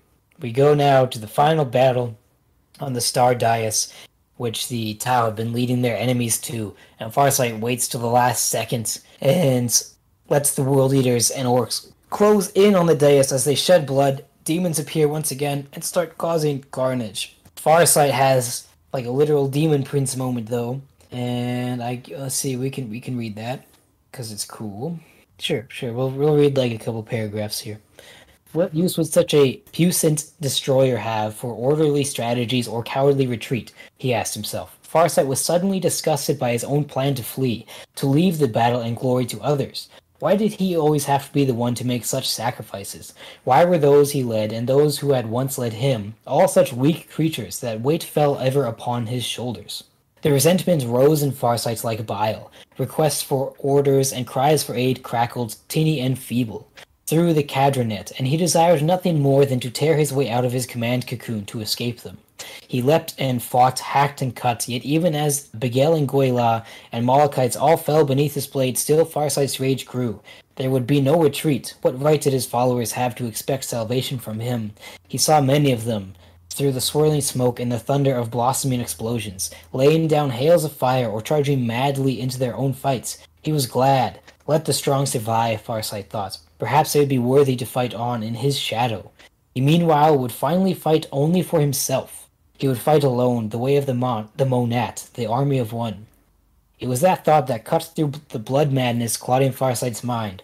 Old Commander Puretide had three great pupils O'Shaserra, the cunning huntress, O'Shovah, the swift keen blade, Kais, the loner, the one who stood and fought apart from even his own ta'lissera bondmates. Farsight had never understood Kais's methods, and had always pitied the lone Tau on some level, for he would never understand the bonds of loyalty or duty that gave battle its purpose. And then Farsight felt all better. Yay! Yeah. He drank yeah, the he- carnate Kool Aid. It's cool that he just was like, "No, I'm, I'm, I'm ignoring the the Khorne thoughts in my head. I'm ignoring the corruption. It can go away now." Yeah. Before this, though, yeah, he has he has a vision where the Dawn Blade is replaced by a colossal axe more befitting his station as a bloody-handed Lord of War. Skulls rattled on chains against his gore-caked armor, amongst them those of every ethereal who had ever lied to him or his people. Ooh. Yeah. That'd be pretty cool, to be fair. Wonder where that vision came from. Mm hmm So yeah, we see Farsight very, very touched by Khorne in this book in the Arks of Omen, which is pretty cool. Uh, and it's cool to see that he resists it. Otherwise, he would just get turned into a demon prince, chaos lord, and you know he would be less of the good guy that he is, which would kind of suck. I don't know. As cool as chaos is, in the end, they're still just slaves to the dark gods. You gotta admit. They Not Farsight though. that's right. They do escape uh, Arthas Moloch, though, thankfully. And he orders his eight, well, five at this point, because three are wounded or dead. Um, and he keeps, he tells them that they're not allowed to fight anymore because they're also losing it to the bloodlust. And they ferry off all the fire warriors and fire castes that they can and get off the planet. And then, you know, the, I believe the orks release a big warp blast on the Star Dais and destroy it. And later they come back after a long time because they actually see the Chaos Space Marines leaving the system as uh, I guess they discover that the key isn't there anymore. Um, so they leave. The Tau aren't pursued, and the Orks follow the Chaos Space Marines to battle them. So they get out pretty unscathed in the end, other than like the bajillion casualties they take on the planet. But It's like the idea of the orks just being like, "Where are you going? Come back! We're not finished fighting yet. Come mm-hmm. on!" yeah, So things things work out in the end. It wasn't like a it's a very pyrrhic victory for Farsight, but him and the Enclaves do survive to fight another day, and they think they're kind of always struggling and clinging to life for what they can. I don't know. I guess Aun'Shi needs to send them some more help. That'd be nice. But they do go back to Arthas Moloch again after everything is destroyed. And I think Farsight just wants clarity because O'Vesa asks him like, "Why don't we just send the Earth caste and we can, you know, take our life signs and investigate these anomalous life signs and energy spectra and whatever." Um, but Farsight doesn't want to. I think he wants closure, and he feels that something about the planet has changed. He goes back and he finds the star Dais destroyed, and a weight is lifted off of his shoulders because there's no more demonic corruption on the planet. It seems. In the time, though, time does seem to move faster. Decay moves faster on the planet, and they find the war gear to be rusted and all the bodies to be like completely decomposed. But in the end, in an ork skull, he finds a little green sprout of plant, and he starts to find them in more places around the planet. And so there is still hope for Arthas Moloch and the Farsight Enclaves. And that's all. The end. Ooh, damn. He's been through a lot. I I think his his story's like quite. It's weird to say it about like a Xenos, but he feels very like a lot of the characters in Warhammer are pretty like, and then he just like giga chatted up, and then he just won the day. Whereas Farsight feels like he just struggles with it. Like he's always. He doesn't always. It's nice that he doesn't always win, and he's Yeah. always actually human. It's really bizarre to compliment him that way, but he feels very human, like an actual battle rather than a He's an one-sided actual slap. character, not an he's archetype actual of his character. faction. Yeah, Like this, he's not. You know, it's not. This is a you know a white scar. He is this, this, and this. Does he have other character traits? No, they're all the same person, just with different names. How Mm-hmm. dare you make a jab at my beloved white scars? How dare you? name one character that isn't fast in the White Scars. oh wait, Moving on. Yeah. that was uh that was really good though. Thank you. Like that was um, I think definitely because I'm having to tackle Farsight myself in the future, and I'm I'm hype because his story is pretty uh pretty good, isn't it? Though I I think compared to like, a lot of the characters we talk about here, they're like oh it's like a lot of characters are neat, but Farsight is probably like now top ten for me. I'd say. I do have a question though uh, about Tau in re- uh, Tau and the relation of Farsight, like because you you covered obviously a lot of lore about Farsight. How much, if you were to approximate a percentage of all the lore there is for the Tau, how much of it is just Farsight? Probably like literally half their lore. Yeah, That might not be completely right, but at least like 33%, I'd say. a very noticeable chunk. Yeah. Well, he's he's like the uh, he's the contrast. He's the, he is the depth though within that faction. Yeah. Uh, for He's people, the, he's, Yeah. he's the only other side of the coin. Because the Tau side of the coin has like all their bunch of different characters, so they can't focus on them as much, I guess, right? So yeah, well, Tau have been getting a lot more love in the lore lately. I feel like though they've gotten a lot of books and stuff. well, we appreciate the uh, or hopefully people who uh, like Farsight or like Tau have been appreciating the massive lore dump that we have just given them in their laps because that was oh Quite hefty. hefty. I hope you guys uh, have enjoyed it so far. And if you you want to leave this and you'll know exactly everything about Farsight, I think, which is to be fair, expert section. We did it. Uh, Eli did it. So uh, yeah, drop a comment below for people who uh, enjoyed that. Uh, next time, guys, I think we're we're doing a little bit special something next time, aren't we, Colin? Would you care to discuss the uh, next I, uh, topic? I think I will. It's just uh, I have a, a confession and an apology. Uh, as as what's coming next. Uh, the confession is that while Warhammer Fantasy is probably my favorite uh, fantasy setting, 40k is not my favorite science fiction setting. Oh, And uh, the apology is if you're hoping for anything resembling unbiased debate, you're going to be disappointed because we're going out on a, a new journey with our first Versus episode. You'll see, you'll get more information about that when it comes out. And what we will be doing is the Spartan 2s versus the Space Marines.